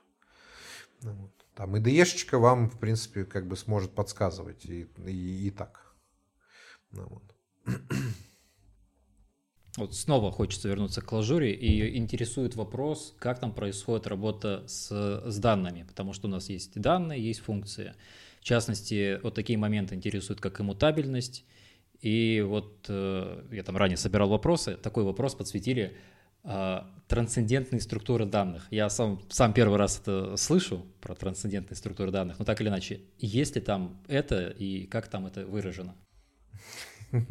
Что такое трансцендентные структуры данных, я не знаю. Есть иммутабельные структуры данных.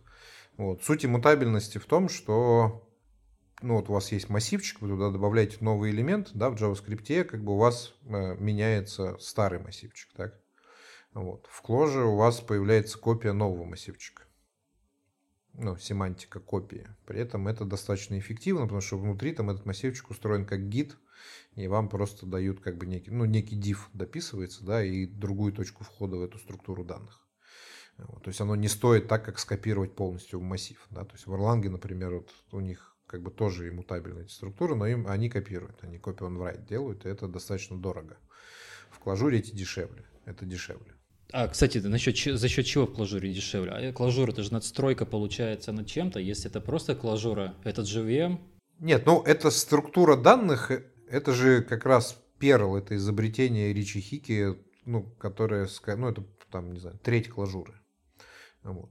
Там а, были придуманы такие структуры данных, которые называются там hash array mapped 3. Вот. Достаточно эффективная структура, там статья была почти идеальная структура данных. Так? Вот. Речики ее сделал иммутабельной. То есть как оно работает? Вот у вас есть как бы это, все структуры это деревья. То есть есть какая-то точка входа, да, указатель на структуру на эту. Там идут ноды, как бы внутренние, и на листочках у вас висят value. Так?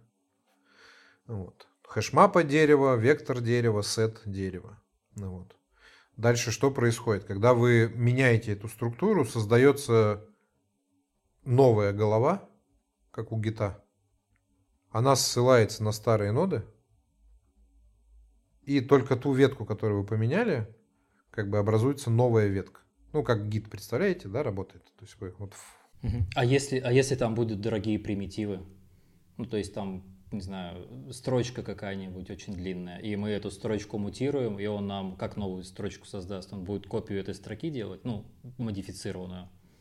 Не, ну строчки, как бы они мутабельные почти во всех сейчас языках, да, там, как бы, кроме Руби, даже в Руби, наверное, подвезли, потому что, как бы, все как раз поняли, что мутабельные строки это злище, как бы, ну, то есть невозможно с ними работать. Вы хотите строчку как по значению передавать, так? Вот, сейчас у нас был там баг в Руби, адский вообще из-за того, что строчки были мутабельные. Вот. А, поэтому, ну, то есть, как бы строчки и так, как бы там есть оптимизации всякие, когда там эти строчки интернационализируются там в Java и в, в JavaScript, да, ну, строчку сделаешь, новую строчку длинную, она и будет, она на структуру не влияет, в структуре как бы есть нода, да, там, ну, просто там массивчик указателей. Там каждая нода, там обычно там основание 16 или что-то, ну, то есть там достаточно такое дерево, оно всегда не глубокое, да, но там, там на миллион этих как бы элементов, ну, там будет, не знаю, там глубина 4, да, там. Вот. Всего лишь, ну, внутренняя вот структура дерева представили, да, как бы, и внизу value лежат. И в каждой ноде просто 16 указателей, ну, там, или 32. Ну, вот. Поэтому, как бы, вот каждая новая копия, это вот там несколько внутренних нод, да, там просто, по сути, указателей. Вот. Ну и само value, да, за value вы все равно заплатите. То есть скажем так, что если у вас есть там массив, в котором там 4 огромные строки, и вы добавляете пятую огромную строку, да, то ну, вы, по сути, платите только за пятую огромную строку и за несколько внутренних нот, которые весят там байтиками. Да, там, в сверхнагруженных приложениях вы можете заметить эту цену, да, там, если хотите прям выжать там максимум. Так? Зато у вас получается офигенная штука с, с иммутабельными структурами. У вас, например, нет никаких проблем с конкуренцией. Так? Вот. Потому что в чем проблема с конкуренцией? Мутабельную структуру нужно защищать. Потому что как бы там операция может быть не атомарная. Да? Там вставка в массив, не факт, что она атомарная. Там это возможно внутри, внутри несколько операций, да, там, или в hash map. Вот. И вам очень опасно писать программу, вот, не thread-safe, да, когда у вас два треда одновременно имеют доступ к этой структуре. Вот. И тогда у вас могут появиться очень тонкие баги, когда вот а, а один начал писать в эту структуру, а второй прочитал невалидное ее состояние, да, как бы. Вот, и, и только потом первый закончил дописывать. Поэтому там начинают расставлять всякие локи и так далее. Этим страдали питоны и руби с точки зрения многопоточности, да, до сих пор страдают. У них вот есть джил, они по сути там все одно, почти однопоточные. Ну, из-за того, что как бы все эти структуры мутабельные, их нужно защищать. А это все сделать правильно достаточно большая как бы проблема, задача. То есть правильно сделать эти вот защищ... э, thread safe как бы, э, объекты достаточно сложно. Э, и поэтому вы не пишете многопоточные программы на Ruby и на Python. Ну или они какие-то очень сильно урезанные. Так? В JS на самом деле, ну, тоже бы можно было бы себе бы позволить многопоточность, но как бы JS у нас условно однопоточный. В частности, по этой же причине. Потому что сделать правильно вот эту как бы а, конкурентную, как бы конкурентные структуры данных, это большое дело. В Java эта работа сделана там, путем как бы пробы ошибок, да, там за многие годы как бы базовые примитивы, они вот, э, э, как это сказать, thread safe. Но писать все равно, если вы будете свои структуры делать данных, как бы нормально их с RedSafe сделать очень проблематично. Большой вызов. В клажуре вы вообще про это не думаете, потому что ну, у вас нету мутабельной структурки. То есть вы передавая, ну, как бы, поскольку вы получаете копию, вы так делаете программу, что, что у вас нет проблемы, то есть можете в тысячу потоков там писать, никаких сложных ошибочек. Там единственный примитив основной, который вам дает клажура, это атом который с RedSafe. То есть, как бы это как базка данных. То есть, вы в нее транзакционно можете поменять ее стейт внутренний. И а, из многих потоков. Поэтому на клажуре вы можете херачить программу там с тысячу потоков, там еще с чем-то. Ну, то есть, если... Вот. И при этом оно будет выглядеть почти как в JavaScript по простоте. То есть не как в Java там с кучей идти расставлять руками кучу локов, да, там попадать на дедлоки, на лайфлоки, там охреневать, как бы все это дебажить, как бы. Ну, вот. А все как бы пишете почти как в JavaScript и никогда не попадаете на вот такие проблемки. Ну, почти. Насчет изменения данных вопрос такой. Там есть ли такое понятие из коробки, как реактивность? Или нужно самому писать какие-то обертки, чтобы реагировать на изменения? Ну, реак... ну реактивность, наверное, там актуальна на UI. -чике. Угу. Ну вот мы хотим ClojureScript использовать на... в браузере. Да, на, на UI, ну, обертка уже написана. Написан вот этот реактивный атом, да, то есть я говорю, что в клажуре как бы идиоматично хранить в атоме. Вот. Атом это такая ссылочка, которая смотрит на иммутабельную структуру данных. Есть операция, когда вы можете как бы э, перещелкнуть ее на другую структуру данных. Вот. Есть библиотека реагент, так, которая, по сути, над этим атомом, ну, тот же интерфейс реализовала, и он уже реактивный, то есть там можно засобскрайбиться. Вот. То есть, если вы хотите реактивщины, есть реагент. Поверх реагента написан, э, как бы, ну, там, условная Elm архитектура, это рефрейм, так называемый. Ну, вот. Э, там, как бы, скажем так, правильная конфигурация там редакса со всеми сагами этими, гораздо проще все это сделано. Вот, и позволяющая как бы сложное приложение вот разбить на события, ну, то есть на событийно как бы driven, как бы эффекты, там отделены эффекты отдельно так, чтобы вот грязные эти вещи как бы можно было спрятать. И subscription ы есть, которые реактивные. То есть вот у вас обычно весь state лежит в атоме, то есть в одном центральном месте, не размазан по системе, за счет чего вы можете перегружать весь код, да, то есть у вас state не размазан. Вот. State лежит в атоме, от него идут вот реактивные subscription ы, которые пересчитываются, когда вы меняете state а на реактивные subscription ы подцеплены как бы компоненты, которые перерисовываются. И у вас получается такая, ну вот если re-frame вобьете, там чувак все это очень красиво расписал, там этот принцип домино, и оно достаточно красиво все работает. Поэтому реактивность есть в библиотечках. Можно залезть в исходники Reagent а, там ну, достаточно немного они написали. Там есть трюки вот с компонентами, как они эти автоподписки делают. Вот но они тоже достаточно понятны. У меня есть такой финализирующий вопрос. Знаете, это вот такой, такая вот банальщина. Ей всегда заканчивают обзоры, не знаю, на технику, на кроссовки, на э, фильмы, вот на языке программирования, думаю, тоже вот какие минусы у него. То есть вот плюсы мы обговорили, вот, а должны же быть минусы. Ну, минусы, как бы, смотря с чем сравнивать, ну, то есть сейчас я подумаю. На удивление, минусов очень мало. ну, то есть, как бы известный минус, о котором вот говорят, что high performant вещи, да, то есть вот когда вот вы хотите, например, ну, выжить максимум из GVM, да, вот прям максимум, там, не знаю, трейдинг вы делаете или там вот у вас под адской нагрузкой все это будет висеть. И DE-шку вы пишете, так? Вот, IDE-шку, IntelliJ ID вы хотите написать, чтобы она наш на Java написана, так? И вот тут, например, как бы у вас э, вылезут бочком вот эти мутабельные структуры. Да, они стоят там типа там, не знаю, там 5%, 2%, да, ну вот по сравнению там с джавовыми этими. Но вот если вы начинаете выжимать максимум там под большой нагрузкой, во-первых, там больше давления на, на память, как бы, а потом там начинает включаться garbage коллектор, и это все начинает друг друга тянуть, и вот под адской нагрузкой клажурка, конечно, начнет проигрывать. Ну. Ты всегда там сможешь критические секции, как мы делаем, там переписать на Java, которая будет жититься, да, там, то есть какие-то приседания можно сделать на самом деле, потому что обычно э, в bottleneck, ну, то есть мы умудрились, например, в нашем приложении там побить э, э, джавовое приложение по бенчмаркам за счет ряда приседаний, как бы, ну, трюков. скажем так. Потому что зачастую вы можете много выиграть именно на архитектуре общем приложения. Но перформанс и вот это давление как бы на память, как бы это вот Note 1, наверное, из таких прямо неприятных минусов. Ну, вот. В чем еще минус? Ну, не знаю, такой косвенный.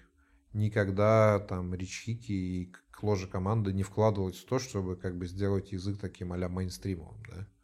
Там, в скалу влили кучу денег, там TypeScript за яйца Microsoft тащит, ну, то есть, ну, вот, дарты там это, то есть, как бы их делают мейнстримом искусственно, как бы.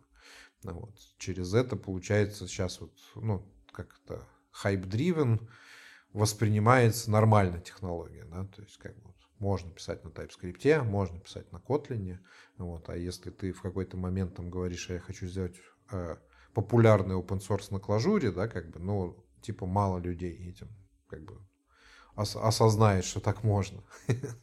вот. Но вещи меняются. Ну, то есть, как бы клажура, она прорастает естественным способом, минус там порог вхождения, что клажура как бы, скажем так, вот в текущем образовании программиста она кажется каким-то альтернативной веткой истории, да, то есть как бы и Lisp тебе, и функциональщина, то есть все не мейнстримовое. Вот. Ну да, наверное, это можно считать ми. А, а, а вот, кстати, вот извини, насчет Лиспа вспомнил, MIT э, очень популярный учебник. Э, до 2000 там, какого-то года ну, он прям по компьютер сайенс, там, я не помню, как он называется, он один из самых популярных. Он был на Лиспе, а новую редакцию выпустили под Python.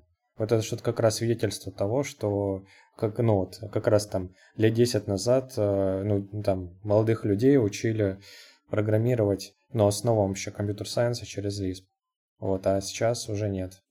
Ну, это, это известно. Это MIT-шный курс, который называется Structure. Ну, на основе него написано культовая книжка, которая называется «Структура интерпретации компьютерных программ». Да, я сам, я забыл, как называется. ЦИСП, да, я, я, мне все, я все пытался вспомнить. ЦИСП, ЦИСП. Да, да, да, то есть как бы надо, ну как бы, и там, во-первых, ведут как бы люди, да, и есть программа университета. Ну вот, то есть, э, ну, СИСП я рекомендую прочитать по-любому, да, потому что он просто дает вычислительную модель, то есть там чуваки как бы вам принципы объясняют того, что такое computation, да, и как это все работает. То есть после СИСПа вы как бы, для многих это поворотная книга, как бы вообще в, в представлении о том, что такое программирование, да, в отношении к языкам. Вот. Тут как бы эта штучка произошла, но я думаю, что она не сверхкритична. Во-первых, как бы профессоры постарели, вот, которые читали этот курс. Это был их именной курс, так? Вот, кстати, он на YouTube тоже есть, его можно посмотреть. Вот. Во-вторых, э, если мы говорим про универ, то, конечно, там они хотят как бы программу там включать какой-то data science, да, дальше, под которым там всякие машин лернинги и так далее. И экосистема там на питоне, конечно, разрослась, да, так получилось, возможно, даже случайно, что питон стал языком science, да, ну, вот, что в него там повыводили все вот эти как бы быстрые матричные вычисления, да, там э, машин лернинги, то есть он как бы такие, все байдинги сделали в питоне, так? И он так вдруг незаметно оказался дефолтным языком data scientist ов. Как бы думаю, что наполовину это связано именно с этим. С тем, что как бы, чтобы не, не, ментально не нагружать ребят, как бы, вот, и потом там вторая половина будет про data science на питоне, так, вот, решили поменять. То есть я, я не думаю, что это как бы знак того, что просто что-то поменялось. В общем, профессор постарел, как бы добавился Data Science, который писан на питоне, и как бы пришел другой профессор, который решил это все сделать на питончике. Вот, поэтому это не, ну, это нормально. Вот. Это не, не то, что там проиграли лиспы там или функциональщину. Причем тот лисп, на котором ребята рассказывали сисп, он же не функциональный. То есть оригинально лисп достаточно императивный как бы язык. И самые продвинутые системы классов там как бы были сделаны именно на лиспе. Там все теоретические пейперы про классы, они там как раз там на Common лиспе там или на, на этих лиспах как бы сделаны. Ну, это вот из минусов, не знаю, вот может что-то я еще забыл. Мало минусов. Ну, я вот так говорю, что есть как бы э, IT вот такая достаточно молодая область, как бы, и в ней есть какие-то вещи, которые вымучены, а есть шедевры. Вот. Ну, там, например, я не знаю, Ну, вот VI мы говорили, там один чувак его написал, там как бы миллионы им пользуются, как бы программочка с идеологией, да, такая. Emacs, да, Linux, да, вот чувак там начал Pet Project и получилось который сейчас весь мир сидит, так? Ну, вот. То есть есть, есть перлы. Ну и клажура это просто один из, из перлов. В принципе, произведение как бы искусства. То есть ее написал один человек, за три года сел, ни одного breaking change с тех пор там за десятилетия как бы не внесено. То есть чувак настолько продумал язык, что он ни разу его не сломал после этого. Ну, вот. И вдохновил там, ну так, для джаваскриптеров, например, мы недавно раскрутили историю промисов, да, которые в JS появились когда-то там. Вот. На самом деле она ведет в клажур. То есть когда-то JavaScript увидел future в клажуре и реализовал их как бы в JS. И так у JS появились промисы. То есть, на удивление, хорошие такие вещи, как бы языки или подходы, они обычно вдохновляют много чего. Ну вот. И вот в частности клажура такой как бы очень inspirational язык, там лямбда архитектура, Э, вот этот сейчас э, этот вот э, временные вот эти базы там с трипл сторами, промисы в JavaScript и так далее. То есть это язык, который как бы вдохновляет и, и в других областях, да, там в Erlang сейчас там написали этот, как он там, эликсир называется, да, чувак экспериментировал, экспериментировал, по сути там как бы просто начал компилировать как бы клажуру. хотел вначале Ruby написать на Erlang, а потом в итоге получилось как бы не до клажура мог бы сразу как бы и клажур реализовать. Вот. Тот же и React, например, клажура подтолкнул. Там немногие знают, что когда React появился, там сам, одним из самых вирусных сообщений это было э, твит Дэвида Нолана, который сказал, что вот он на, на клажурке с React обогнал руками оптимизированный бэкбон. Потом в React, в частности, бэкпортили вот это immutable.js, это на самом деле бэкпорт иммутабельных структур э, клажуры. Их же бэкпортнули в скалу, вот. И там eventually они, видимо, и в Erlang окажутся.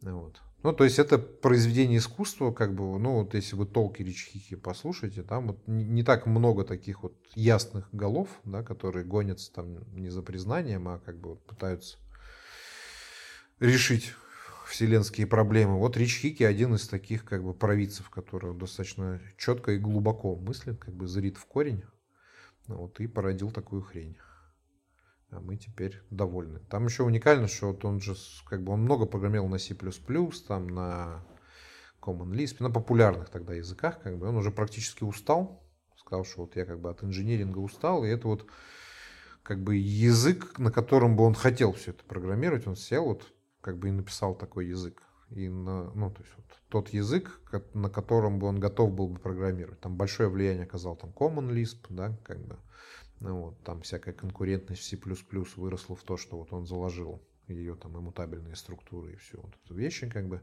Вот. И многие языки они характеризуются вот тем как бы создателем да и несут на себе отпечаток создателя.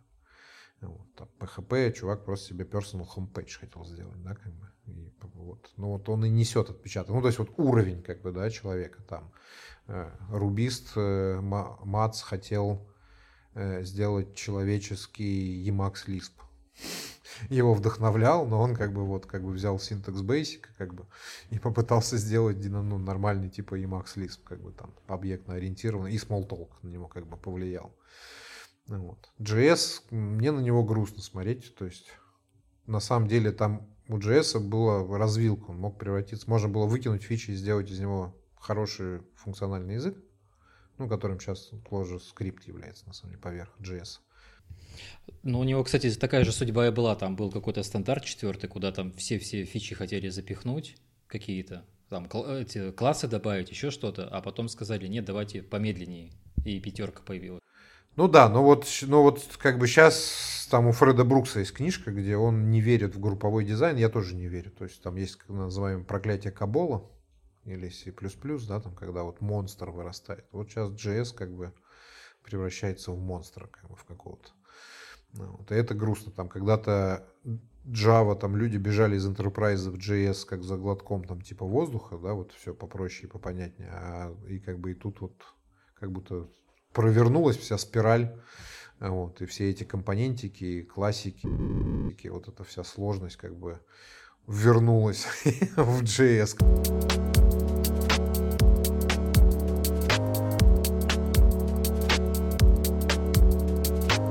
Стоит теперь, наверное, поговорить про бизнес, как бизнес смотрит на этот язык, и вот тут у нас есть две роли. Первая роль — это владелец компании, который вот хочет э, привнести этот язык как основной инструмент для решения бизнес-проблем, а вторая роль, с помощью, а, а, относительно которой мы можем посмотреть на это все, это, собственно, сам специалист.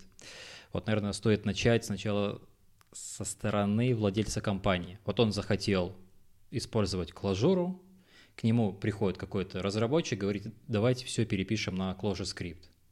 Вот как, как, какие должен он аргументы услышать со стороны этого разработчика, чтобы такое решение одобрить? Что вот у нас уже есть конкретная кодовая база, и мы хотим внедрить Clojure, Clojure, ClojureScript. Ну, я вам расскажу секрет, как владелец компании. Да? Как бы, ну, вот так никто и никогда не думает. Я вам рассказать. Ну, мы обыватели, могу, к сожалению. Да, я вам могу рассказать, как э, думают как бы владельцы, да, ну, то есть там не владельцы, начи, те, кто начинают, да, вот. Э, у вас как бы есть обычно задача, проблема, да, там продукт или проект, который нужно сделать, так? Вот. Про, проект нужно сделать хорошо, к срокам, да, с определенным уровнем качества, вот. Э, ну, то есть не, не завалить его нужно, так, если проект. Продукт как бы должен там развиваться линейно, в него быстро должны добавляться фичи, да, он не должен достигнуть какого-то своего предела там сложности, что его уже невозможно будет расширять, так. Именно вот эти требования как бы сидят в голове у тех, кто начинают, ну там условно, бизнес, так. Они не мыслят технологии вообще. Потом начинается второй момент, какую же взять технологию, так. Вот. Те, кто делают правильно, они знают, что все в людях. Ну, то есть вот, вот так вот хорошо получится, если ты взял правильных людей. То есть если люди мыслят, если люди коммитятся, если вот как бы, ну вот, как бы понимают задачи, цели там бизнеса и этого, да, там как бы понимают, как это все исторически развивается. Именно люди это все напишут. Правильные люди напишут. С инженерным мышлением, с бизнес-мышлением, да, которые... И эти люди вокруг себя соберут остальных людей. И поэтому есть путь вот слабых, условно таких плохо законных. То есть хорошая компания, она как говорит, вот у меня есть продукт, вот у меня есть проект. Так? Вот у меня есть люди, которые его будут делать, которые знают, как это делать, умеют. Да? Вот. И пускай эти люди сами решают, на чем они будут писать. Мне от них нужно, чтобы они написали, чтобы оно заработало. Вот. Поэтому, на удивление, именно ну, очень много клажуры в продуктовых компаниях где есть вот такие сильные технические спецы, которым доверили сделать все правильно. Так? И они по своим внутренним как бы мерилам решили, что как бы сделать все правильно нужно на клажуре. Так? Ну, например, там крупнейший там банк в Латинской Америке, там Нубанк, да, как бы вот они там все нахерачили на клажуре. А как же проблема Legacy? То есть у нас есть уже готовый продукт, все работает на PHP, на Python, вот на чем-то таком. Э, мы нанимаем какого-то инженера, он говорит, мне нравится там другая парадигма, что-то другое, и вот тут вот какое развитие может быть? Да не, ну еще раз, как, ну, там, если я кого-то нанимаю, у меня просто должно быть доверие к этому человеку. Он его там, если он только сейчас пришел, он его должен заработать. То есть он должен сделать раз проект мини, да, там два, там средний проект, показать, что он готов коммититься, что он делает это быстро, делает это качественно, так понимает вот эти вещи. Вот, вот как бы после какого-то энного вот такого подпроектика или доказательства, да, я говорю, ну все, чувак, вот тебе большой и решай сам. Так, ну, то есть, как бы нужна какая-то помощь, приходи. Ну, то есть, вот так вот думают э, предприниматели. Ну, то есть, те, кто запускают бизнес. То есть, как бы тут, тут суть идет про доверие к человеку. Как бы про технологию они, ну, если говорят про технологии, что-то сломано в логической цепочке всего этого разговора, так? Я просто не предприниматель, мне тяжело мыслить, поэтому тут отличная возможность как раз реальные э, да. э, ответы получить, а такие надуманные. Ты находишь людей, к которым ты должен иметь доверие, так? Как раз, ну как происходит? Как раз когда нет доверия, да, вот я сейчас нанял там сетево, так, или какого-нибудь там ведущего инженера, я ему не доверяю, я допускаю, что он свалит там через три месяца. Вот. И он мне говорит, а давай все на, там, на Элме, там, на Haskell или еще на какой-нибудь хрени напишем. Да, там, как бы. Я говорю, а вот ты уйдешь, да, а кто будет за тобой как бы доделывать? При условии как бы недоверительной цепочки, да, работодатель начнет подумать, блин, надо перестраховаться, да, да, я возьму технологию, которая на рынке есть. Хотя это иллюзия, полная вот иллюзия, потому что ну, как бы качество людей очень слабо коррелирует с технологией, на самом деле. Те, кто знают, они по-другому мыслят. Дайте мне человека, которому я могу доверять, который умеет решать задачи, так, а технологию пускай выбирает он сам. Вот если он, если он выбрал технологию и не справился, вот это уже и как бы косяк, так, и скорее всего не в технологии.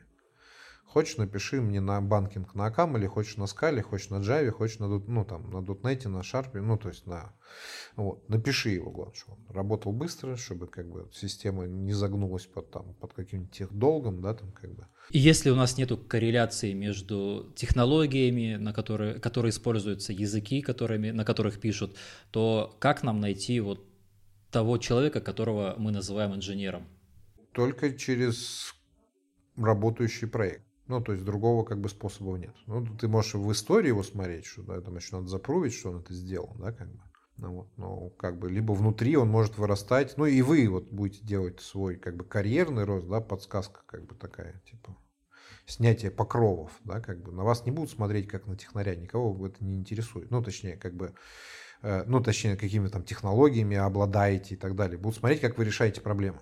Там нужно веб-сервис, который, не знаю, там лопатит данные, там еще что-то делает, да? Вот он написан там за месяц, вот он работает, ты там типа за два дня способен добавить в него новые фичи, ты не избегаешь ответственности за него, да, там.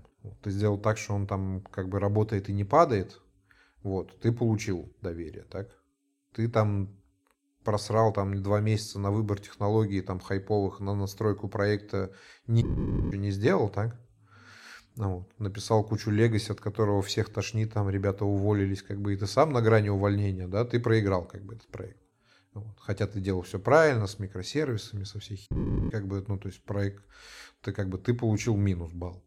Оно не, не срослось. И, ну, и на самом деле, вот, вот, вот так вот, когда правильно, вот так думать. Если начинаются вот какие-то вещи, вот недоверие, еще что-то, как бы тогда вот начинается. А как я заменю, да, этого человека, а кто? Ну, на самом деле известный факт, что там чужой код, как бы это как на другом языке что-то написано, да, ну, то есть все равно как бы а, очень редко, когда новые программисты там заберут полностью ответственность за чужой код, так, они скажут, мы все перепишем, так.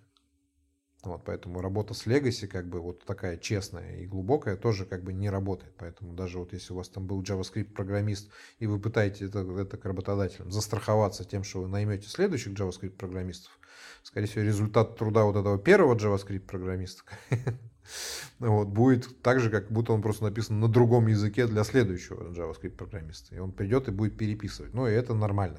Поэтому ищите как бы долгосрочные работы со своими инженерами, вот, чтобы они там на, на весь лайфсайкл брали проект да, и не уходили с него.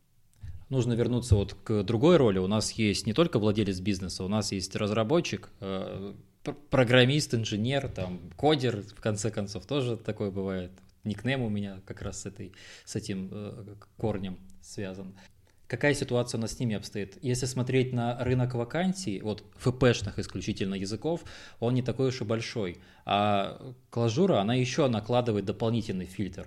И вот если человек, допустим, хочет переключиться на другую парадигму, войти туда, вот какие, вот он видит риски, что может что-то там пойти не так, он может работу, тут он найдет работу, карьеру выстроит там на ближайшие 2-3 года, а дальше будет ли он а, полезен?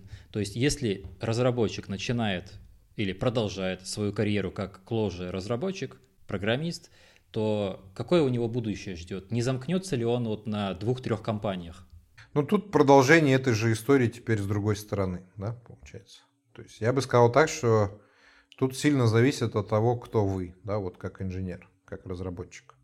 То есть если у вас мало мотивации или мало каких-то данных, ну, так вот, честно, вы там в себя как бы не верите, не любите программировать и делаете это за деньги, там, за карьеру, так, вот, там, лишний раз не хотите на это тратить, как бы, силы или не, и не может, ну, не получается, да, так бывает, то вам лучше брать хайповые, как бы, языки хайповые технологии, учить и делать карьеру, да, потому что это как раз ситуация, когда вот люди там приходят, увольняются, да, там, принимают их по косвенным признакам, там можно пройтись по каких-нибудь, каким-нибудь компаниям там с именем, да, там и попасть в эту петлю там работ, работы там по году, по два в разных больших корпорациях, как бы, ну вот, с достаточно глубоким отчуждением к тому, что вы делаете. ну вот. Но зато на хайповых технологиях. Может быть, даже как бы верить в хайповые технологии. То есть, если вы вот таким путем идете, ну и идите, учите, да, вот то, что востребовано на рынке. Да, мониторьте рынок, оно будет меняться. Вчера вы знали JavaScript, сегодня надо будет знать TypeScript, там как бы будете подучивать, как бы делать себе карьеру. Вот. Э, настоя... Ну, более глубокие, серьезные карьеры делаются иначе, я уже рассказал Потому что вот бизнес выстроен так, что нужны надежные и креативные люди, которые могут решать проблемы. Если вы хотите там когда-то дорасти там, до CTO, там, до архитектора или там даже до, до какого-нибудь фаундера, да, как бы, это дорога семантическая. То есть это дорога не хайпа, это дорога не карьеры, это дорога как бы э, реальных дел, которые покажут, кто вы есть на самом деле. Ну, вот, и что вы из себя представляете. Идя этой дорогой, если вы чувствуете в себе силы пройти этой дорогой, как бы пройти по, там, по клажуре, достаточно неплохо, потому что, вот еще раз я говорил, это большинство проектов, начатых на клажуре, это от души. Это означает, что там и хорошие как бы и фаундеры с доверием как бы к технарям, и технари со вкусом, которые выбирают. Вот. То есть это означает, что там будет как бы душевная и настоящая работа, да, то есть там как бы ребята будут делать что-то настоящее а не тратить там как бы деньги заказчика или там, не знаю, деньги инвестора, вот, играясь в технологии. И там, если вы хотите делать реальные дела, там, скорее всего, много чему можно будет научиться, да, то есть пройти этот рост вместе с, с ребятами. Ну, вот, то есть, а, также вот если вы идете делаете реальную карьеру, да, вот как бы по, по совести, да, по делам, как бы потолки там немножко разные, ну, того, что вы можете делать карьерно, вот. Вот. Но это путь гораздо сложнее. Вот. Поэтому в плане, если вот вы в себе чувствуете силы, вам хочется, чтобы вас не тошнило от работы, как бы, ну, чтобы это было там и хобби вашим, как бы, ну, взгляните в эту сторону, да. То есть предложений немного, но они интересные все. То есть это все продукты, это все как бы сильные команды, в которых вы вырастете, да. Вот. Ну и еще раз говорю, что тут как бы язык не важен. В идеале вот, ну, то есть, когда вы наберете достаточно поинтов доверия, вы сами будете решать, на чем вы пишете и кому. Как бы до этого просто нужно как бы дойти. Не все это понимают. Вот, как бы пока многие находятся в роли ну, только вошедших, да, там, или думающих вот про это, вот они думают, что мир так устроен, он немножко по-другому устроен. То есть вы, вы доказываете, э, кто вы такой, можно ли вам доверять, да, можете ли вы решать задачи. Как бы технология абсолютно вторична во всей этой штуке. То есть вот эти все хайпы, как бы, ну, скорее могут сыграть вам со с вами злую шутку. Вы притащите, притащите кучу хайпов и ланете проекты, как бы за это вы получите жирный минус, как бы. Ну, вот. А как бы честно отнесетесь, попробуйте решить так, чтобы вас не тошнило, чтобы вы еще вам нравилось решение, как бы и получите хороший плюс. Как бы. ну, так что решайте сами. На этом выпуск подкаста подходит к концу. У нас в гостях был Николай Рыжиков, CTO в компании Health Samurai, спикер на конференциях, адепт языка программирования Clojure, активный участник сообществ Clojure, Postgres, Fire. Николай, огромное спасибо, что пришел к нам. Выпуск было очень интересно, и вот особенно вот этот подход бизнесовый, для меня, по крайней мере, потому что я, ну вот видно там было по формулировке вопроса, что вообще далек mm-hmm. от этого. Спасибо, ребят, что позвали, надеюсь, было полезно, интересно. Было полезно. Спасибо. Ищите нас во всех социальных сетях, подписывайтесь. Пока-пока. Пока. -пока. Пока.